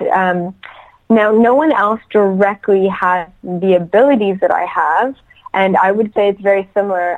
My father is quite spiritual. He's quite in tune. And he's the one who actually gave me my first ever past life regression when I was 16. And that's when I started to really open up and awaken about who I really was at that time.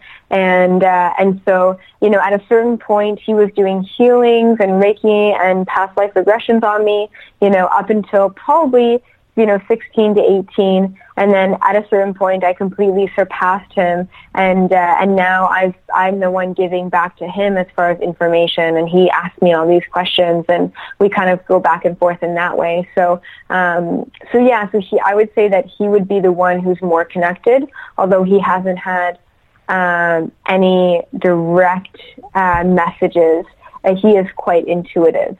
So, and he's getting more and more so. So, yeah, so that would be, you know, really the only connection there, even though I'm thankful to say that my whole family really accepts and loves me for no matter who I am or what I can do. Is this what you do for, like, is this what you do now? Or do you, like, work at Wendy's and... so this is my full-time position in life. So I actually just got started in 2016 with all my social media, with my YouTube channel. That all got started just a year ago. And in 1 year, I've seen an absolute transformation with where I thought I was going to be and just where I am now. And I just didn't think that people were ready for someone like me, you know, in the fullest and truest extent. And now I'm just getting the feedback that that's really shocking, but also so beautiful, because people are ready for this vibration. They are ready for this next step. They are ready to understand that we are more than just who we are in this moment. And it's really great to be in this position at this time, you know, taking on full-time clients to the point where, you know, I have to actually block off some time for myself because I'm almost working too much. So, so it's all about a balance, right? Yeah, I had my friend Joanna, the same thing. She was doing readings almost 7 days a week, and she was burnt just out. It was crazy. Yeah. And had to quit her real job to start doing the psychic job and still taking on more than she should. And really had to back off doing that. What's your YouTube channel? Yeah, so it's just, if you just go onto YouTube and look up Elizabeth April, you'll find all of my videos. I think I'm at almost like 60 videos now. And it's great because they're all just 5 minutes. And they're just huge downloads of information. So a lot packed into... just 5 minutes, and I cover many, many topics, from quantum physics to spirit guides to past lifetimes to reptilians, you name it, I've pretty much covered it. And that's a great source of free information. The other thing that I wanted to mention as well is that I do live Facebook videos. So very similar to this, where you've got like a feed going and many people commenting and replying, you can actually ask me your direct questions, and I will channel live for you off of Facebook. So, so that's another way to get some information and to connect to me as well. So it's just Elizabeth April across all social media platforms, and I should pop up there somewhere. Eventually, you'll be popping up. When you actually thought, I'm going to start doing this for a living, was that a bit of a reluctant commitment, or were you a little bit cautious, or did you just get good guidance and they said, go for it, step off the cliff and let's go? I mean, this is definitely something that I've wanted to do and have been working up to doing my entire life. So I've known that this is an eventual step for me doing this full time, but it was really the push in the right direction from my spirit guides, and it was essentially like a leap of faith to just kind of say, okay, I'm letting go of, you know, this other position that I had here in this life, and I'm really, you know, taking this leap and doing something that I'm passionate about doing. And to be honest, I've never been more abundant and more happy and more grounded since starting this, which is really fantastic. And I don't know, it's so fulfilling, the position that I'm in, and I'm so grateful every day for it. And that's why I continue to check in with myself, continue to stay as humble and as authentic as possible. It is something that I think is needed for the people who don't quite understand what all these different changes in their lives are, And when you run into those people and somebody like me gets asked a bunch of questions on it, I can't answer. It's nice to have somebody like you to point them to. Mm-hmm. It's and the more of you are in the community and not running with ego, which I've run mm-hmm. into quite a lot. It's it's a more of a pure.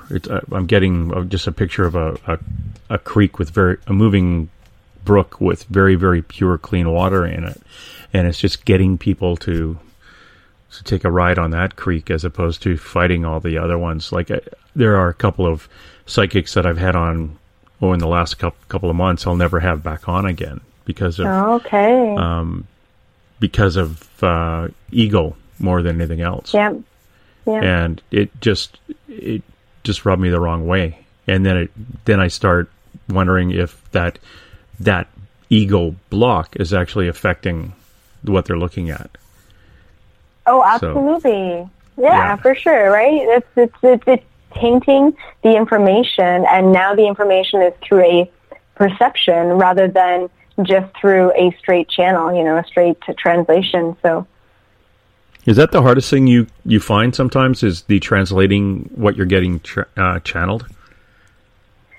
You know what? Not anymore, because I'm really good at quieting my ego, quieting my mind. It's like the only times that I feel my human comes through the information and kind of blocks the information is if I haven't eaten enough or had enough water, and my ego will come through, my human will come through, and that's the survivalistic tendency saying you have to eat or you're really hungry or you need to do this, and I'll say okay, but not right now. I don't need to do that right now. I need to focus on this information, and then I can go right back to channeling. So, I spent a very long time understanding who I was as a human to understand that my human doesn't aid me in channeling. It's my consciousness, and then my human aids me in translation. So it's like I have this really beautiful, really perfect harmony going on between my consciousness receiving the information and then my human translating the information. And it's actually, the translation's quite easy for me because, I've got a great vocabulary, and translation is just super easy for me. So I've done the separation, I've put in my time, I've put in my work, and this is why a lot of people tend to resonate with me over, some other psychics or higher vibrational beings out there. Interesting. As we come up to the end of the second hour, how are you feeling? Pretty good. I mean, of course, it's quite late over here. It's 2 a.m., so I'm open. I'm open to stay on maybe another half hour. Okay, we can give that a shot. I'm going to drag you kicking and screaming on for another half hour. Oh, and come on. then when we will let you go, and then we phone you right back. Yeah, it is interesting. I like the idea that you have got yourself out, and we talked about you traveling, and I want to touch a little bit more on that and what you've been, the different things you've been speaking about, and what the message is that you're most in demand to answer. Mm-hmm. We've really got away from psychics who, again, read to see what Uncle Fred is coming through and things like that. Mm-hmm. And I think it's a good thing. I think you've expanded that into where you're supposed to go with the gifts that you have, with the tasking that you've been given by those big fellas in the spaceship, mm-hmm. which is another thing I'm going to talk to you about. Those Zetas, the tall versus the short, the cranky short ones. Yeah. Because those seem to be the ones that when I talk to somebody who's been abducted, it's always the short grays. Yeah, exactly. So, after the break, we can get into all of that. I love explaining the difference between tall and short grays. Oh, great. Because, if I had to make a difference, I would always stick with the tall ones because they much better basketball players than the little ones that bang their head on the dining room table as they're chasing you. And yeah, I would. And remember, if they are chasing you around the dining room table, try not to be wearing socks on a hardwood floor, because it's a real pain in the butt. We're going to be back with more from the darling Elizabeth April right after this bit of a break. The SOR Sightlines is a place for you to find answers to your strange experiences. Hi there, this is Mike Schmidt. If you have had an encounter with ghosts, UFOs, Bigfoot, ETs, or anything else that doesn't make sense, head to spacedoutradio.com and file a Sightlines report. All information you give is 100% confidential, and I will personally help you find the answers you need. SOR Sightlines, your answers are a click away. Have you got your Cosmic Passport? If you need one, tune in to Cosmic Passport on Spaced Out Weekend. This is Elizabeth Anglin, ET experiencer, spirit medium, and host of Cosmic Passport. Each weekend I'll be bringing you interviews and support from other paranormal experiencers, and the best in intuitive spiritual guidance from across the globe. It's all happening starting at 9 p.m. Pacific Time, midnight Eastern, on spacedoutradio.com. Hi there. I'm Butch Witkowski, lead investigator with the 4 Cop. On the final Monday of every month, you can listen to me and host Dave Scott on Spaced Out Radio's Strange Days. We're going to get to the heart of the matter when it comes to what's happening out there. People are seeing and experiencing things from ET contact to Bigfoot, and I want to hear about it. Your experiences are what we investigators need to help solve these unknown mysteries.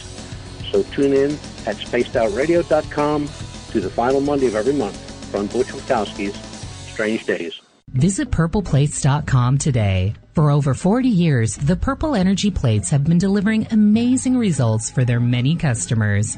Inspired by the great genius Nikola Tesla, the harmony, healing, and energetic effects of the plates have proven over and over to be beneficial and often miraculous to thousands of customers. With their money-back guarantee and the many benefits, how can you afford not to get one? Check their site for daily specials and choose from their many energy products. You won't be sorry. Visit them today at purpleplates.com for mind, body, and spirit, and expect a miracle. This is your medium, Joanna, from Spaced Out Weekend, 2 Mediums and a Large. I would love it if you would come and join us with host James Tyson every other Sunday on Spaced Out Weekend. Together, we will take your calls and your questions live. Our goal is to provide you with a positive outlook on deep questions that you may have. Questions regarding love, relationships, money, or whatever else is on your mind. Come and check us out at spacedoutradio.com. This is Eric Markham, news editor for Spaced Out Radio's The Encounter Online. We have put together a great team of writers and journalists from all over the world to bring you top-quality paranormal stories, from alien encounters to the latest conspiracies. You won't find any of that fake news here. True stories and top-notch reporting as we look to bring these experiences to the mainstream. The Encounter Online, only at spacedoutradio.com. Patrolling the Pacific Northwest, we are always on the lookout for the strange and unassuming stories that real people are experiencing. Hi, I'm Vincent Zunza from Pacific North Weird. Me and Alexandra Sullivan have teamed to bring to you those odd stories that never seem to make it into the mainstream. Stories so weird that will leave you scratching your head wondering, is this real? It's as real as it gets with Pacific North Weird. You can watch our videos right here at spacedoutradio.com. Become more intimate and interactive with Spaced Out Radio. Join our Space Travelers Club with your new membership. For $5 a month, we'll provide you with special access to the website, monthly prize draws from books to psychic readings, along with monthly newsletter, private interviews, and more. Sign up today to be part of Spaced Out Radio's experience. Looking for a place to advertise at a very reasonable cost? Look no further than Spaced Out Radio. SpacedOutRadio.com has an advertising tab that you can click to check out our daily, weekly, and monthly packages to play on the radio, or our website including social media. From commercial spots to banners, we have it all. Check out our competitive pricing today. Don't have time to listen to Spaced Out Radio live? Wherever you are, the car, the office, the shower, or even if you're traveling, we're right here for you. Each Spaced Out Radio show can be found on iTunes, TuneIn, and on our YouTube channel, Spaced Out Radio Show. It's the perfect way for you to catch up on our shows. For more information, just head over to our website, spacedoutradio.com, and tune in to us today.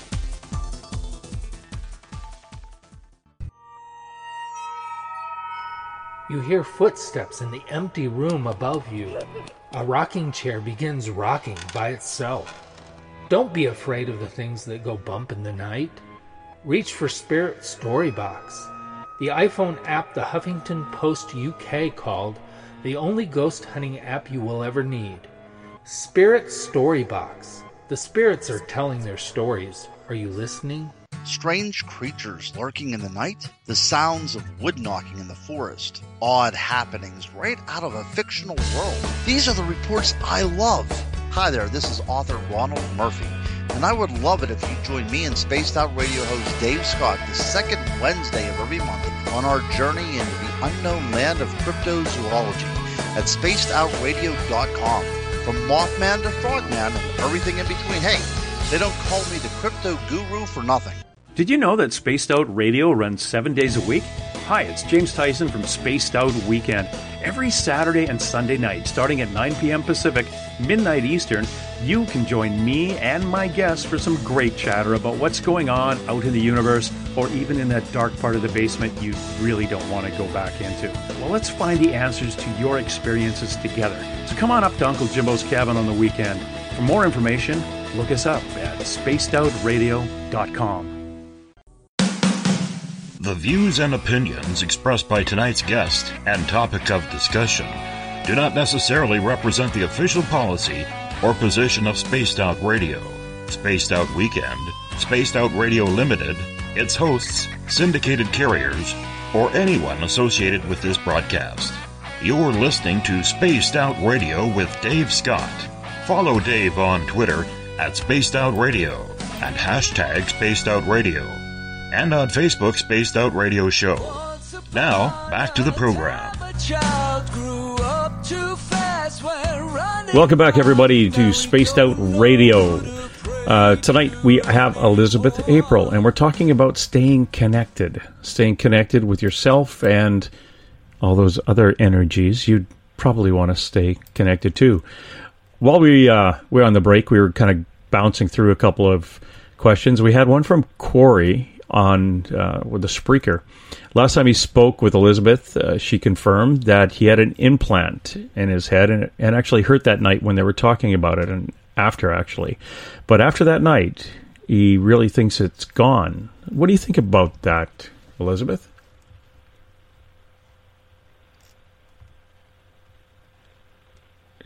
Elizabeth? Yeah. What do you think about that? You keep cutting out. Oh, sorry. Okay. What do you think about that? So I had a session with Casey actually, and can you hear me? Yeah. This question is from Corey. Corey. Okay. Cool. Okay. So I had a session with Corey. I read his energy last time. And let's just take a look. And he's talking about, wondering if the implant is still there or not after we spoke. So one second. Let's take a look here. Okay, great. Okay.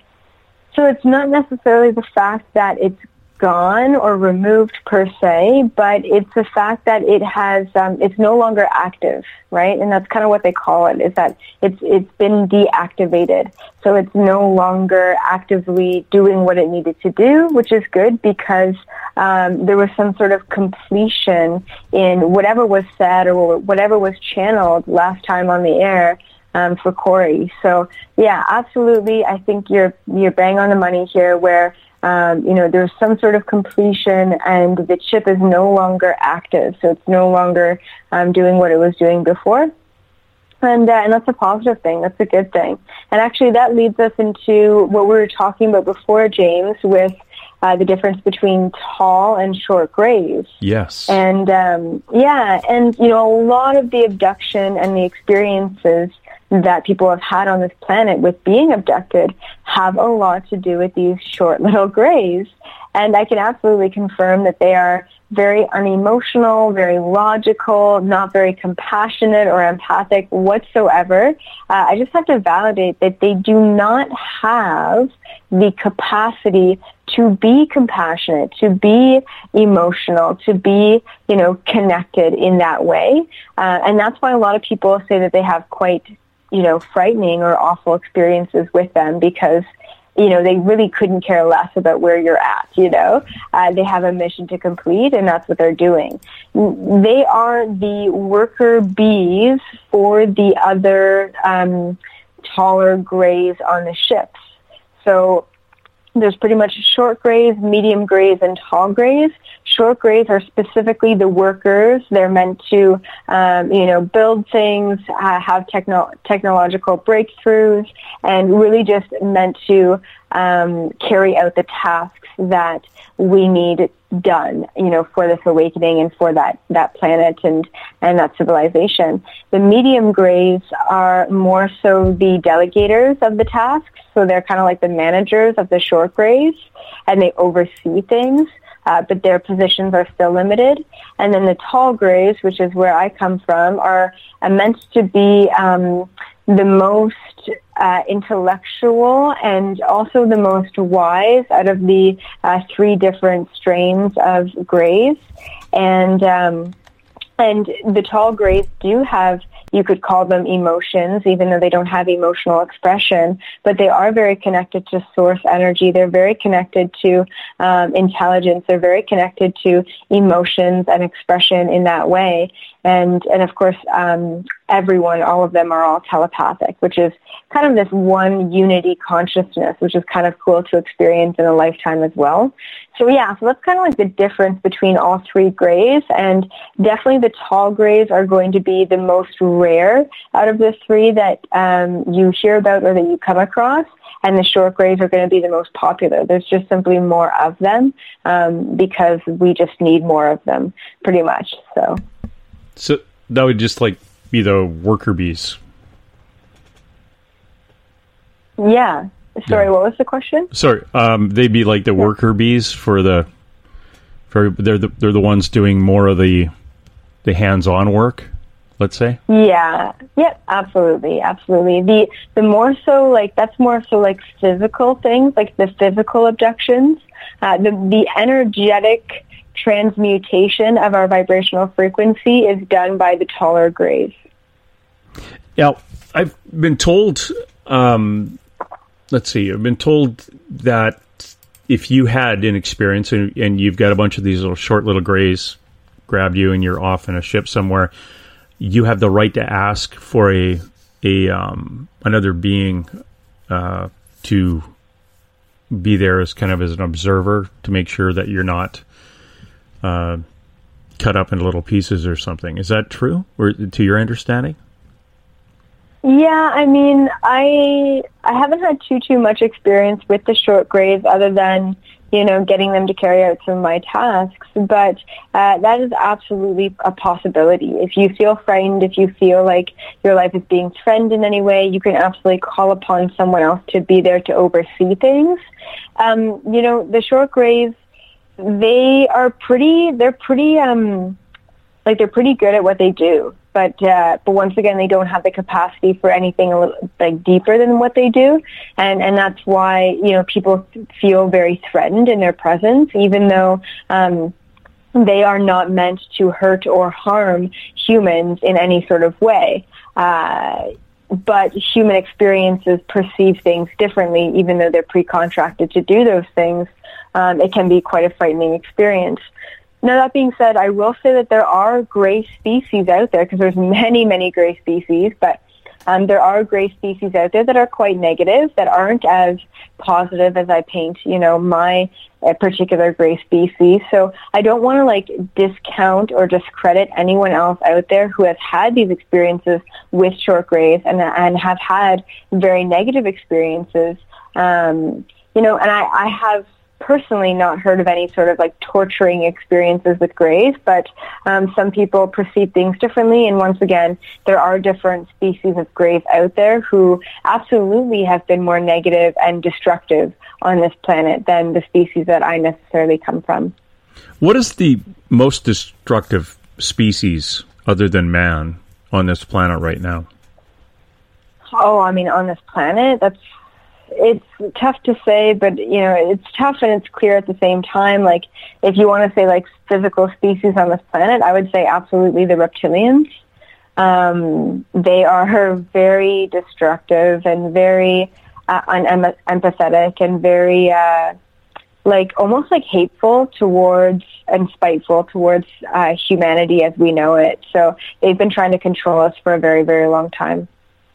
Wow. Yeah. And like someone else I was talking to when I was telling them that my DNA only went back 30,000 years, and that was the last time the only trace of it, or that's when it started.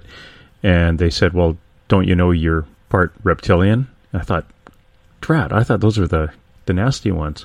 Yeah. So, you know, try not to worry, because there is always positive and negative in every single species.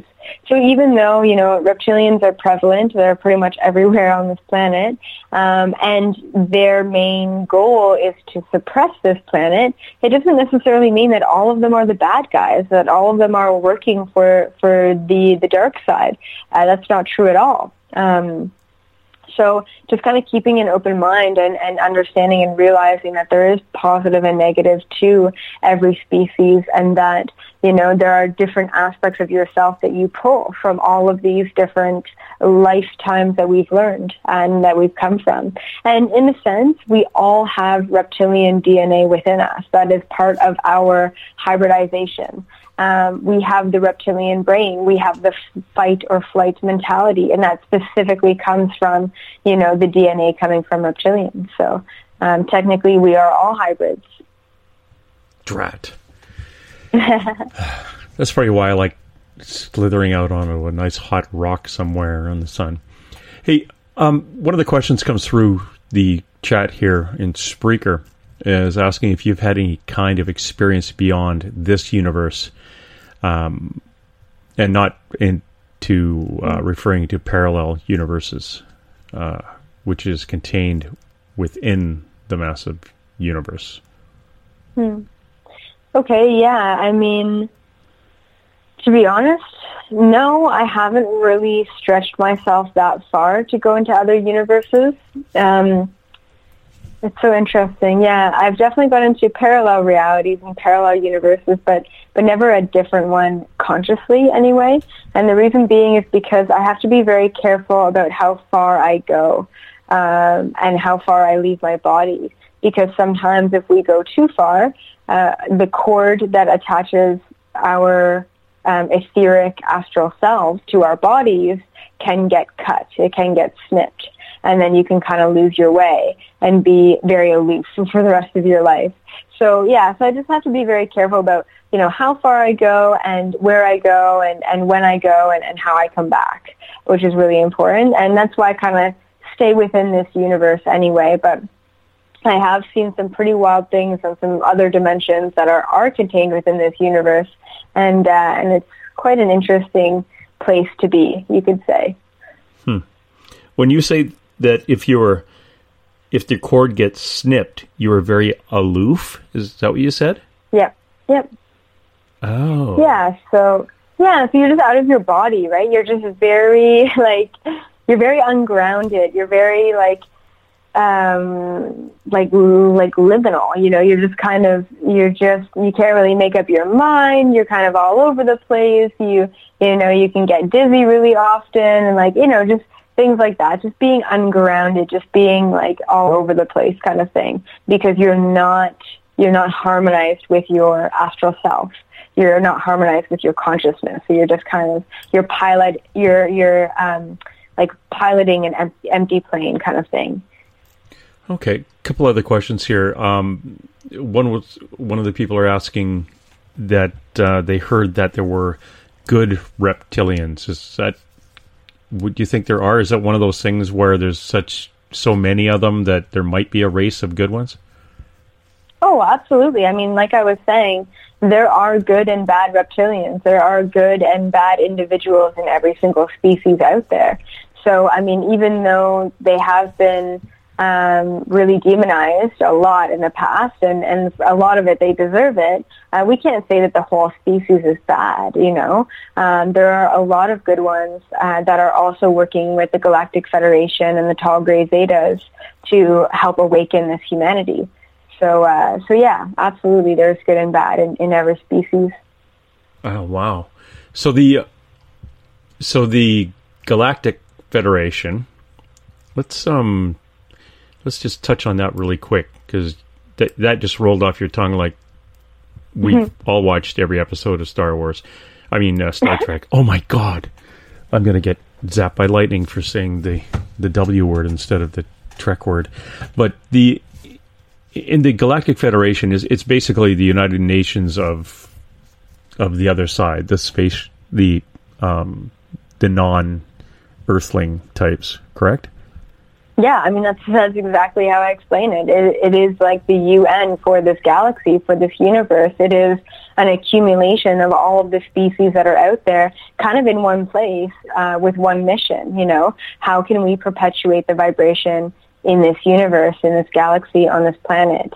And that's, yeah, it's just every species kind of getting together and working out these universal issues. What is the big deal with us? Why do umpteen species have to get together and help us? This is a loaded question. There are so many aspects to this, but mostly it's because we are this grand experiment. This planet has so many layers, so many facets. You know, this reality has so much to it. And there's so many ways that I can answer this question. But one of them is that we are this grand experiment between being a hybrid and having the DNA of multiple different species. So not only are we physical, third-dimensional beings at an atomic level, but we also have the capacity to travel interdimensionally. This is something very rare in species of such a lower vibration. And the other thing that really sets us apart, the other thing that makes us so special in this universe at this time, is the consciousness grid that was manifested, that was created, that was manufactured for this planet, that is around this planet. And some people call them ley lines. I call it a consciousness grid. And it is really the thing that connects every living thing together on this planet. And this consciousness grid was created for this planet to help us awaken fast, to help us awaken exponentially. It's almost like back in the day when, you know, language was created on one end of the world. It was actually simultaneously created on the other end of the world with no communication between the two groups whatsoever. And we've seen this with inventions. We've seen this with breakthroughs. We've seen this with revelations in entire civilizations time and time again. And what is connecting these civilizations? If it's not direct contact, if it's not communication, what is it? It's this consciousness grid that we are all connected to. And if this grid, if this grand experiment actually plays out like we're all hoping it will in a positive way, then this is also an experiment that will take place in many different locations within the rest of the universe. So, I mean, this is really... everyone, all these beings are on the edge of their seat to see what humanity does next, and, you know, what we can do within, given our capacity and given this new information. So, yeah, so it's an exciting time. One of the other questions come through is, what is source, or what do you believe it is, or what have you been told it is? Yeah, so absolutely. So source, I mean, I just call it like source energy, universal source. It's what other people would define as God, you could say. And it is just one energy that exists within every living thing. Now, this energy isn't just an object. It's not just, you know, there. It's actually intelligent. This energy is conscious. It's aware. And when we leave each and every dimension in this universe, we rejoin source energy, which is, you know, technically at the center of the universe. And once again, with living within any and all living things within this universe. And so it's pretty much just a collective of every single consciousness within this universe existing within one source energy, without individuality, without, you know, an individual body. It is just free-form energy, one and everything and nothing all at the same time is what I would consider source energy to be. Now, what do you consider angels to be? Okay, so angels are simply, you know, whether you're religious or not, angels do exist. They are simply angelic beings that exist from the 8th and the 11th dimensions. And, yeah, they are exactly that. They are beings of beautiful white light. And they visit us and they help us. They're very similar to Pleiadians in their vibrational frequency. And they could be spirit guides. They can be guides for humanity. Many different kind of aspects of angels, but very similar to Zetas or any other interdimensional species. That's kind of why they're around as well. What? Is there a separation between what we know as the archangels to lower angels? Yeah, absolutely. It's just kind of like a hierarchy. The archangels are more so like a larger vibration or a higher vibration. And I really don't like saying higher or lower vibration because, once again, this is separation and, you know, beyond dimensions, there is no separation, but, you know, technically these archangels have a much higher and more powerful vibration than, say, other angels who are just those beings existing within those dimensions. Okay. That's very interesting. And yeah. Do you have the opportunity to kind of sit down and write a bunch of questions thinking, well, I think this would be really good to ask? Or is this information just given to you as it comes through? You know, when I first stepped into these, like, direct channeling abilities, I was asking about pretty much everything. Oh, why this? Why that? What's going on here? You know, what's happening to the planet over here? And it was really, you know, interesting and intriguing, but it's too much, you know, too much information is not a good thing either. And so so now I just let the information come to me. You know, I really hardly ask anything nowadays, and I just allow things to divinely flow, or I allow messages to come into my reality to show me what needs to be said or what needs to be done in that way. Interesting. That's really cool. I just want to do that. That would be fun. Like I say it would be fun, and I want to do it because I don't know what it's like. I'm pretty sure It's kind of spooky at the front end when you're this thing all comes on at once. Yeah, maybe at first, you know, and then you just kind of get used to it. Yeah. I see dead people, and yeah, I kind of get used to it. Yeah. So, do you see dead people too? Can you? Do the ghost thing? Yeah. Yeah, absolutely. I mean, that's kind of how I got started when I was a kid. I would see spirits walking around everywhere. So, and that's kind of how I was tapping in at the time. And I also saw that some of the spirits that I saw were angels as well. So I was raised in a Catholic home. So I instantly thought that the beings who were talking to me was God, and that the spirits that I saw were angels, because that's all I had been led to believe, you know, when I was like 10 years old. So yeah, I kind of had to reprogram myself and really understand what I was seeing and what that really meant. And I help spirits cross over to the light all the time, because spirits tend to get stuck a lot of the time in this realm because they haven't let go of everything that they needed to. Yeah. It's one of those things too. If you, It again, based on what you're taught as a child, you could see the ghost of some poor guy who didn't cross over and think, oh, that's a demon. I've got to run. Yeah. Yeah, exactly. Yeah, there's a question coming in. Do you think yourself as more mind or heart based, like spirit or soul based? Yeah, I would absolutely say that. It's difficult, but I would say that I'm more mind based over heart, and I know that that's kind of, it's tough for like a healer or a spiritual individual to even say that.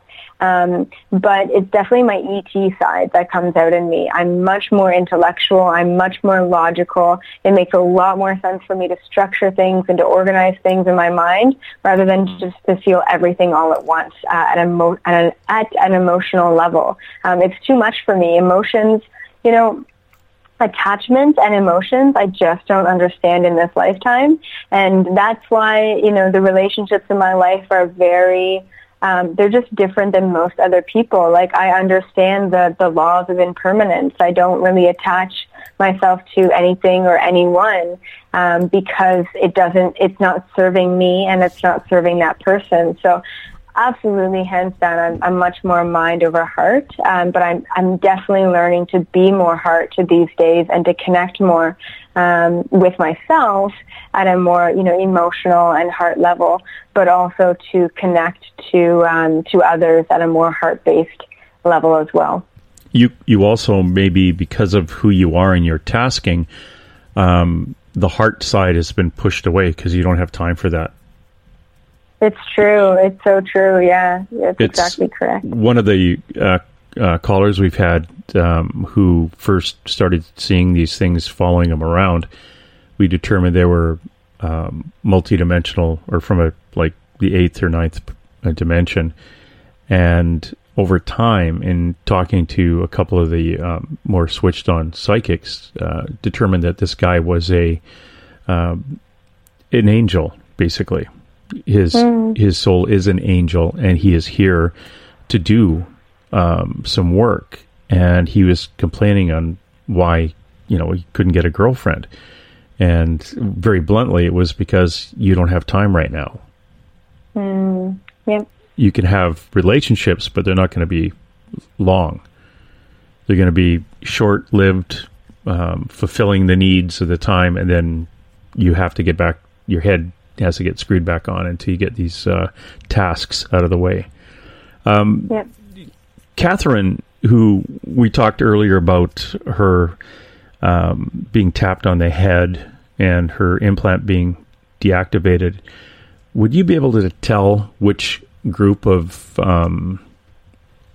space relatives that would have been done by? Yeah, I can take a look at that. 1 second. Let's see here.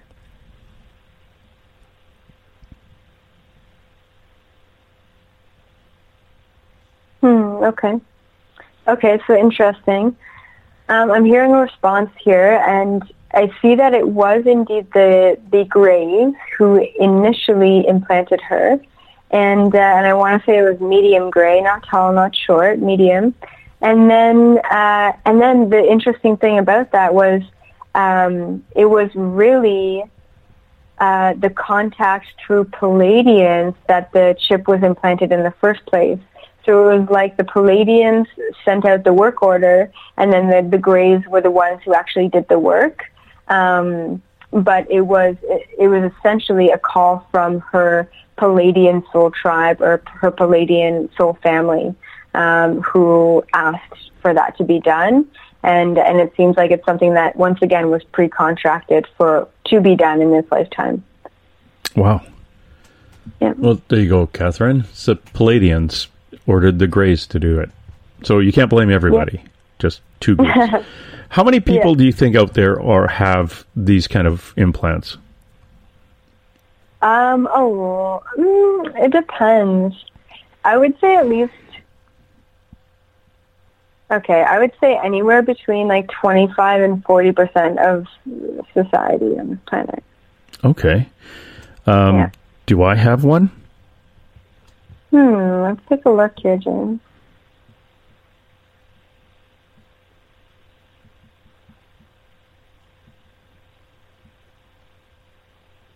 Okay.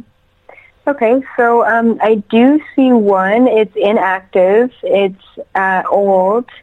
It looks like it was implanted in you at a very young age.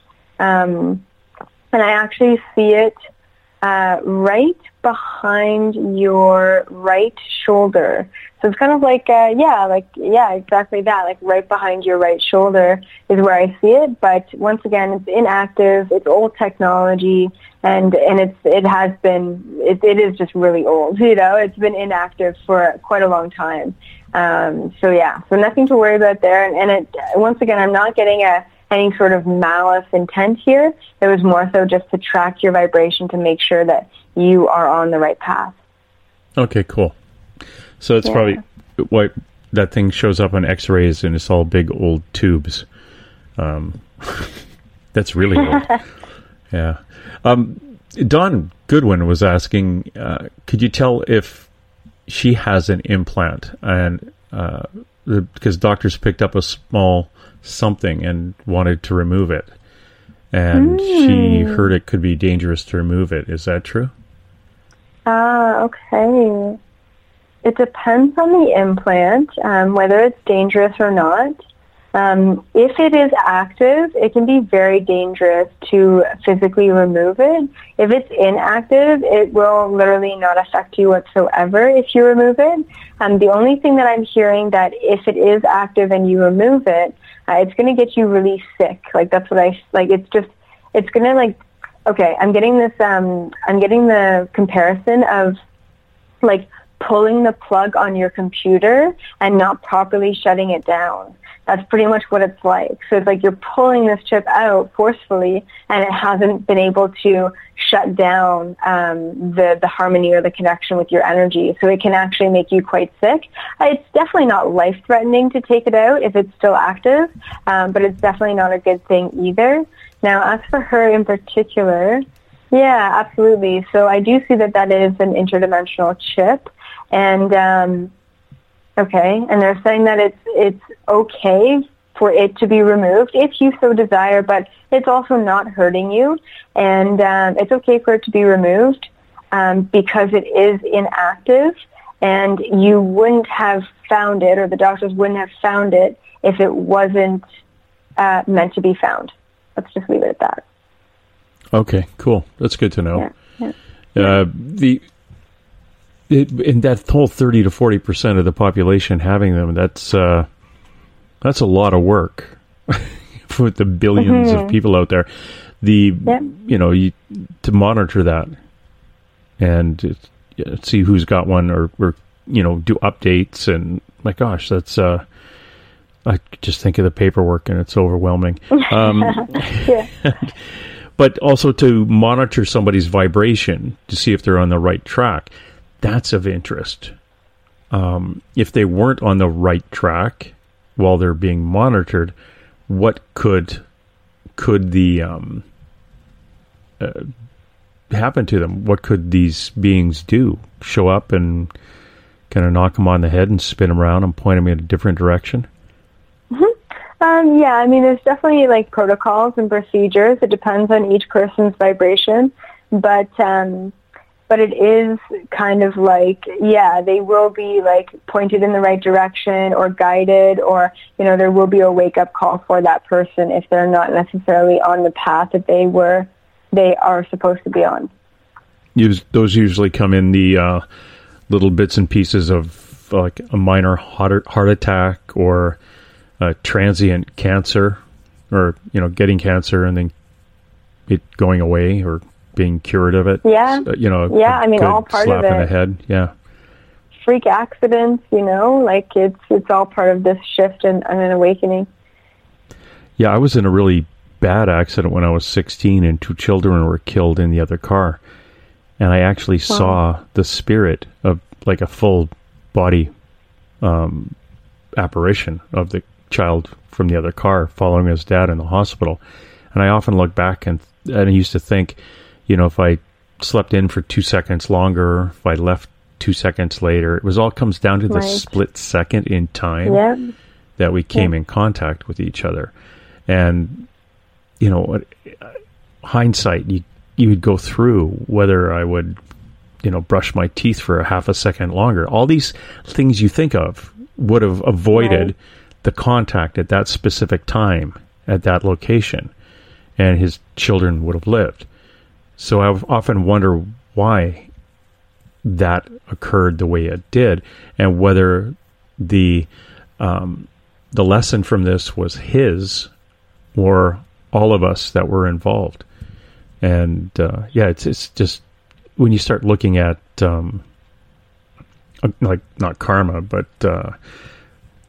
fate, I should say, and where that play, what role fate has in a person's life. Is there a role for fate, or is this completely mapped out in the Akashic record?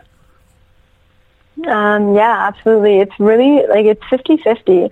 It's half predestined contracts and half, free will and what you create in the moment, right? So the beautiful thing about being human is that we do have the free will to create anything that we want to create in any moment, even if it goes against our predestined contracts.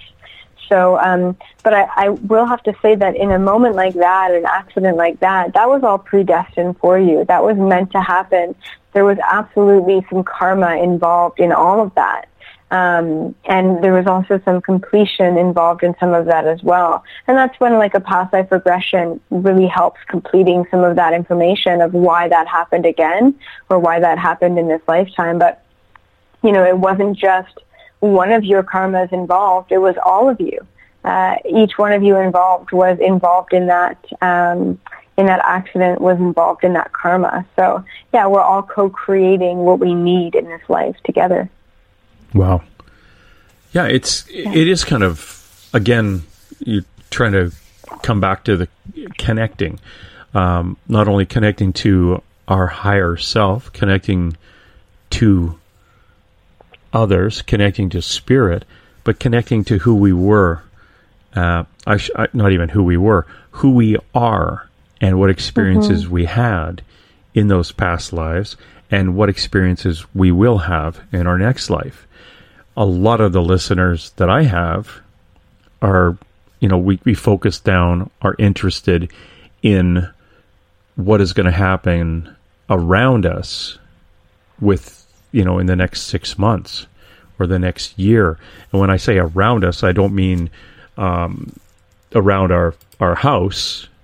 We're expanding to what's going to happen around the planet and how we're connecting to that. Are we going to get punished by those people paying attention to us and watching us, or those beings paying attention to us from outer space, by they're just going to let us kind of screw up the banking system and screw up the planet, or are they going to step in? And if so, how and when? Yep, exactly. So, what do you think, Sleepyhead? Sorry, it's like almost 3 a.m. here. I know. Yeah, it's just, there's only so much that you can step in and intervene, when it comes down to it. We, as beings of light, we have to let people stumble and fall and scrape their knee and learn the lessons that they're meant to learn, in this lifetime. That's really what it comes down to. Should I be moving to a farm inland and away from the coast? As far as the major shift? Yeah, what's going to happen? The shift and everything? I mean, yeah, what I've seen is a big rise in the water. Yeah, I've seen it by a couple feet. So a lot of the coastal regions will be flooded at that time. And I'm not entirely sure about timelines with this because, timing is all over the place right now. But yeah, I don't know. I don't want to say, move tomorrow, but it's definitely important to start thinking about possibly some considerations regarding major environmental shifts that are going to be happening on this planet, as well as the political and economic shifts that we're already seeing happening on this planet. Oh. Well, that's always like lovely to know, being that I grew up on an island, a delta that was 2 to 3 feet below sea level. And each of the 66 by 120 foot lots on that little delta in the river sell for about $1.5 million without a house on it. So yeah, move over there, spend a lot of money, and better buy a boat. Hey, one more question before I let you go. Are we, as humans on this little blue planet, are we being farmed? And I think meant like, are we being bred and are being used for more than just, well, I'm not going to, the question is, are we being farmed? So you can take that as whatever you want. Are we being farmed? Are we being fed to giants? I don't know. It's, are we just being bred and interbred and just to work on a higher consciousness human?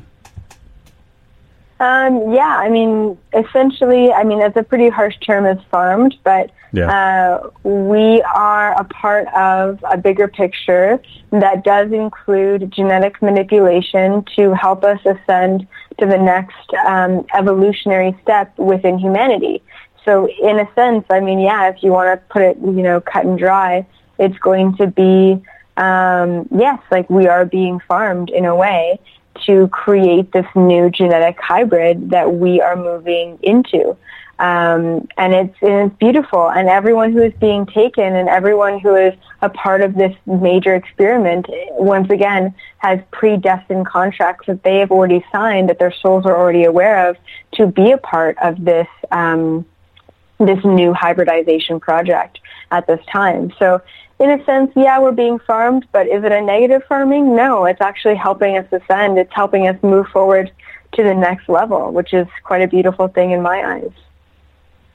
Oh, very good. One of the I've got, remember I said it was got one more question? Yeah. There's two more questions here, and that's it. That's it. We're done. Okay. Oh, look, and they're both by the same person. We're talking about the flooding and the water and water rise. Do you think that New York's going to be affected by that? New York City? You know, I haven't been directed to New York necessarily. A lot of the coastal regions will be affected. You know, once again, anything that is below sea level is going to be affected. I've seen, you know, Florida not working so well. And even like the California coast, and then there's even a lot of islands and things like that that will be wiped out because they are lower than sea level, and it's going to rise dramatically in the next, you know, 10, 15 years. Yeah, and that's what we got from a couple of other people too. The half, you know, the southern half of Florida basically gone. The Louisiana down in New Orleans on the Delta gone. San Diego, some of the lower places along even the Pacific Northwest here, Seattle, that's going to be a goner. Victoria, British Columbia, up Vancouver and the area here, there's going to be basically just spotted islands of high ground, and the rivers are going to be a lot higher. Yeah, so there is a, and this is just, we were only concentrating on North America. You think of Central America and places like that too. It's going to be just cray cray, as my grandparents would say. I'm going to let you go to bed, unless you're 24. You probably got your gym jams on. You're laying in bed. The phone's beside your head. You got the posters hanging around of your favorite musician. Hold on, that's 14.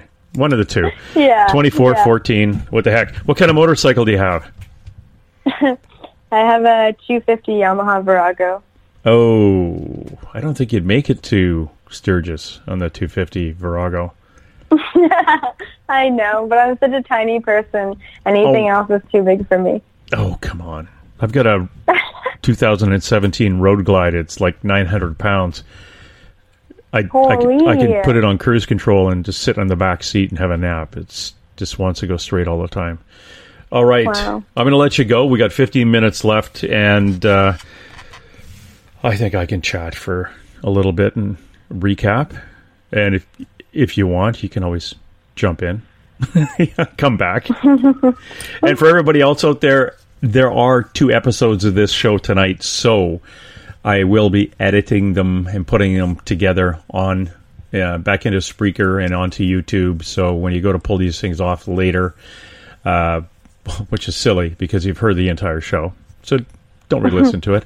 It'll be back in one big chunk here. And I want to thank you, Elizabeth April, for showing up. And I understand that you're going to be coming back on with Dave Scott, unfortunately.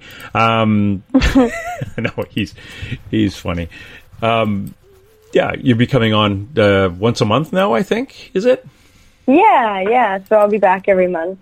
Cool. Well, I'm going to drag you probably for an hour one night on the shift with Skeeter Wellhouse, and you guys can talk about what you both see as things to come and how we can use our good thoughts and positive vibrations to make sure all this stuff doesn't blow up in our face. And you can have your guides talk to her guides, and yeah, it'd be kind of cool. Yeah, again, that'd be awesome. Yeah, well, thank you very much again. This is Elizabeth April, and please go to our website, elizabethapril.com. Look up Elizabeth April on YouTube. Look at about 55 of her little video snippets there. Elizabeth April on Facebook and on Twitter. She's everywhere. She's in more social media than Dave Scott. And again, I want to thank you for coming out and staying up so late, because it's a school night. Goodness gracious, young lady, you should be fast asleep. Yeah, thank you so much for having me. It was a pleasure, and I love your quirky sense of humor and all of your great questions. Oh, well, thank you. What sense of humor? I have no sense of humor. Okay, thank you very much, and I hope to talk to you again. Good night, Elizabeth. Yeah, for sure. Have a great night. Thank you. Bye. You bet. Bye-bye. Elizabeth April, again, please go to her YouTube. A lot of good stuff out there. That was, it's poor kid. And I say kid because she's like just about a third my age. But, yeah, just fantastic. A lot of the psychics I do talk to are all in their 40s or 50s, or like Skeeter in her late 80s. Okay, maybe not. But 24 years old. Holy cow. What? There's a switched-on, connected young lady. So if you're looking to get a reading, man, oh man, that's somebody you want to go to. Because as we were talking, she was getting information. And I don't know if you caught it. Every so often she'd be answering a question, and then she'd be saying things like, yeah, okay. Like she's getting information from the person beside her, and she's like, shh, quit talking, I'm on the radio. And then it comes through. So that's a pretty slick channeler when you are in the middle of a conversation and you start getting downloads that quickly. Absolutely amazing, Elizabeth April. Thanks for you guys who are on Spreaker for putting up with me, because I don't really look at the Spreaker chat room that often, because a lot of times it's like I think tonight we were talking about curry pizza and totally derails my train of thought with my next question. So I'm over on the spacedoutradio.com website and that chat room, or in Facebook. But and don't get me going on Twitter, because that'll just blow up the computer 2 or 3 times more than usual, which was kind of funky, because one of the psychics we had on a week or so ago, when that happened, and now it happened once after the show was over, when 2 psychics were doing a reading for somebody, and the whole system just shut down. Actually, it was one psychic doing a reading for another psychic, and it was getting really good, and all of a sudden the computer decided it would restart. And then it happened about 2 Sundays ago, I think. And it was the same thing. The psychic came through and said, yeah, we got basically shut down. And, of course, I'm thinking it was all the bad jokes I made about the Trump election, but the it was something from outside our atmosphere that actually put its solar finger in there and said, nope, you guys can't talk about this anymore, and moved on, which is, again, what Elizabeth April found tonight. At least I'm only getting the computer shutting down and restarting. I'm not like Dave, who gets a little gray guy looking through the windows at him. That would be a little bit more disheartening than having your computer shut down and restart. But it is a pain. Again, a pain in the butt. And I will get that thing edited, put them together, so we'll have one long show. Yeah, and John in the Spreaker chat room going, 24? Yeah, I had no idea she was that young. Yeah, I have socks older than her, which doesn't say much for my wardrobe. It's crazy. The types of stuff that we are getting on with here at Space Out Radio is absolutely fantastic. We are getting a lot of the more of this. I'm going to say more of the intuitive side, more of the psychic side, as we poke into the paranormal. We are using psychics now a lot more to do remote viewing of things like when Mike Schmidt you think you saw a big hairy beast running in the bush, and we'll tune into one of our psychics who will do a remote viewing or check with their guides on that thing. What you saw, and it could be your neighbor's Uncle Ralph running naked through the bush, or it could be a Bigfoot.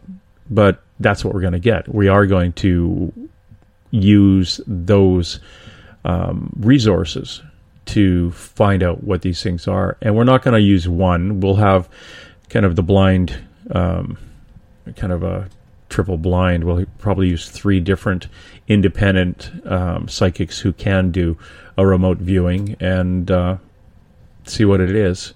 And if they all kind of agree, then we'll take a run at it and get back to you. Again, that's the same with ghosts. That's the same with UFOs. Skeeter Wellhouse, we're going to have her on doing one of these again, where she actually went through a house that Mike Morin and I did a paranormal investigation on 2 years ago, and she walked into this place, and it's in Canada. She's down in Washington State.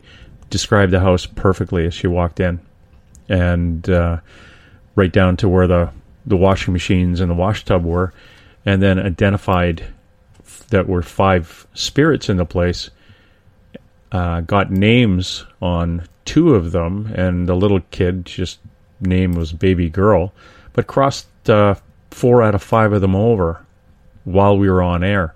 And we're going to do that again in a couple of months. There's some other really good paranormal investigations that Mike and I have been on. Dave has been on. And we're going to reach out to a couple of other groups, some down in the U.S., legitimate paranormal groups that have encountered things in residences, and those spirits are still there. So I think we'll have them on, and we'll have Skeeter do a remote view at those locations and see what is found and how accurate everything is. It was absolutely fantastic, and this is the way I believe a paranormal investigation should be done. Eric Cooper and the guys at Forest Moon Paranormal, look those guys up. If you have, I don't care where you are, if you're down in the southern U.S., if you're in Australia, New Zealand, the Netherlands,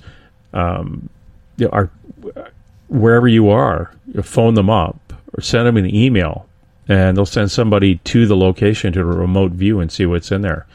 Absolutely fantastic. And this is, there's no horsing around with 3 hours of somebody wanting to know the spirit's name and trying to have them come through. You'll already know the name when you get there. You'll know if they want to cross or not. Heck, if you may have crossed them before you even do the investigation.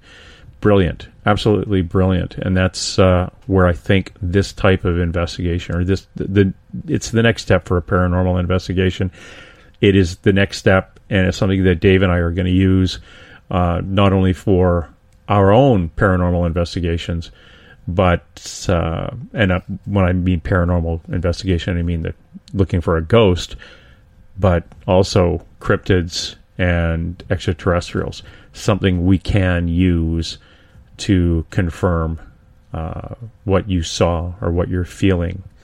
And I think it's going to be really good way of doing this stuff. And I want to thank you all for dropping in, and I'd like to thank you for sticking by us after that crazy thing that happened with the system shutting down. And I swear we weren't doing anything like unplugging it on this end. It was what it was. The system completely shut down, and it restarted. And if you were wondering what this looks like, I've got two computer screens here going, and a number of websites up, and all of a sudden everything it almost went like one of those 1960s TVs that faded away to the little dot in the middle of the screen. But it's the weirdest thing to have those things happen. Absolutely bizarre. But again, thanks very much for dropping in. I'll be here until Monday while Dave is in Boston doing his thing. And Dave will be at he's over there at a Paracon speaking. Tomorrow night, tune in. We have Near-Death Experience with Yvonne Sweden, followed on the weekend. Actually, on Friday, Mary Sutherland comes in, talks a little bit more with paranormal. And on Saturday, we have Cisco comes in, and we're going to talk about, ghosts and the stupid way some paranormal groups just leave them hanging. But again, that's on Saturday on Spaced Out Weekend. And then that's followed by Two Mediums and a Large on Sunday. So a bunch of stuff coming up. And for you and all your friends out there, pass it on. Catherine James, she's really busy making sure that everybody knows that we're out and about, and which is she's really good at making people aware that Dave is out and about. I think he's been sending her maple syrup or something down there, and I may have to start doing that too. Drat, have to bribe Catherine to get her to do some of my fancy social media here too. Ah, what the heck? What can we do, Catherine? What can we do? I will be back. I will be back tomorrow after I do my editing and my pasting and all that other stuff I have to do. So good night to everybody on Spreaker, in Facebook, around the world, 160 countries. Thank you, United Public Radio Network. And for everyone out there, anybody just tuning in as we leave, I still want you, please just keep an open mind, because we all love you. Well, most of you.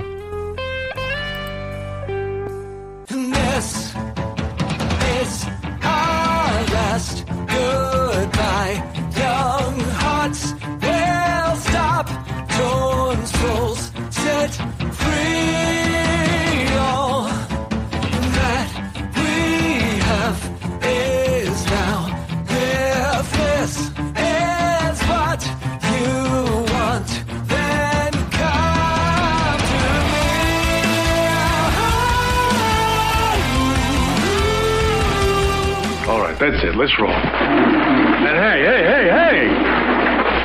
Let's be careful out there. Far over the snow, what are those voices? They sing as they go, what are those voices? Look over the mountain. Because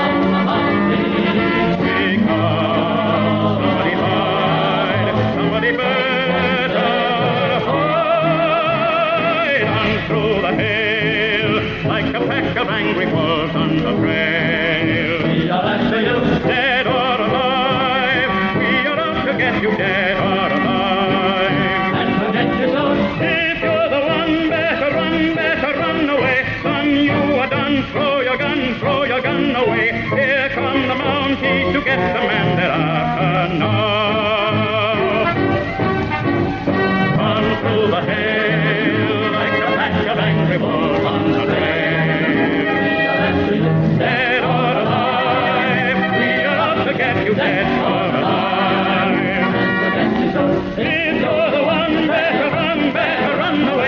done, you were done. Throw your gun away. Here comes the bounty to get the man they're after. No!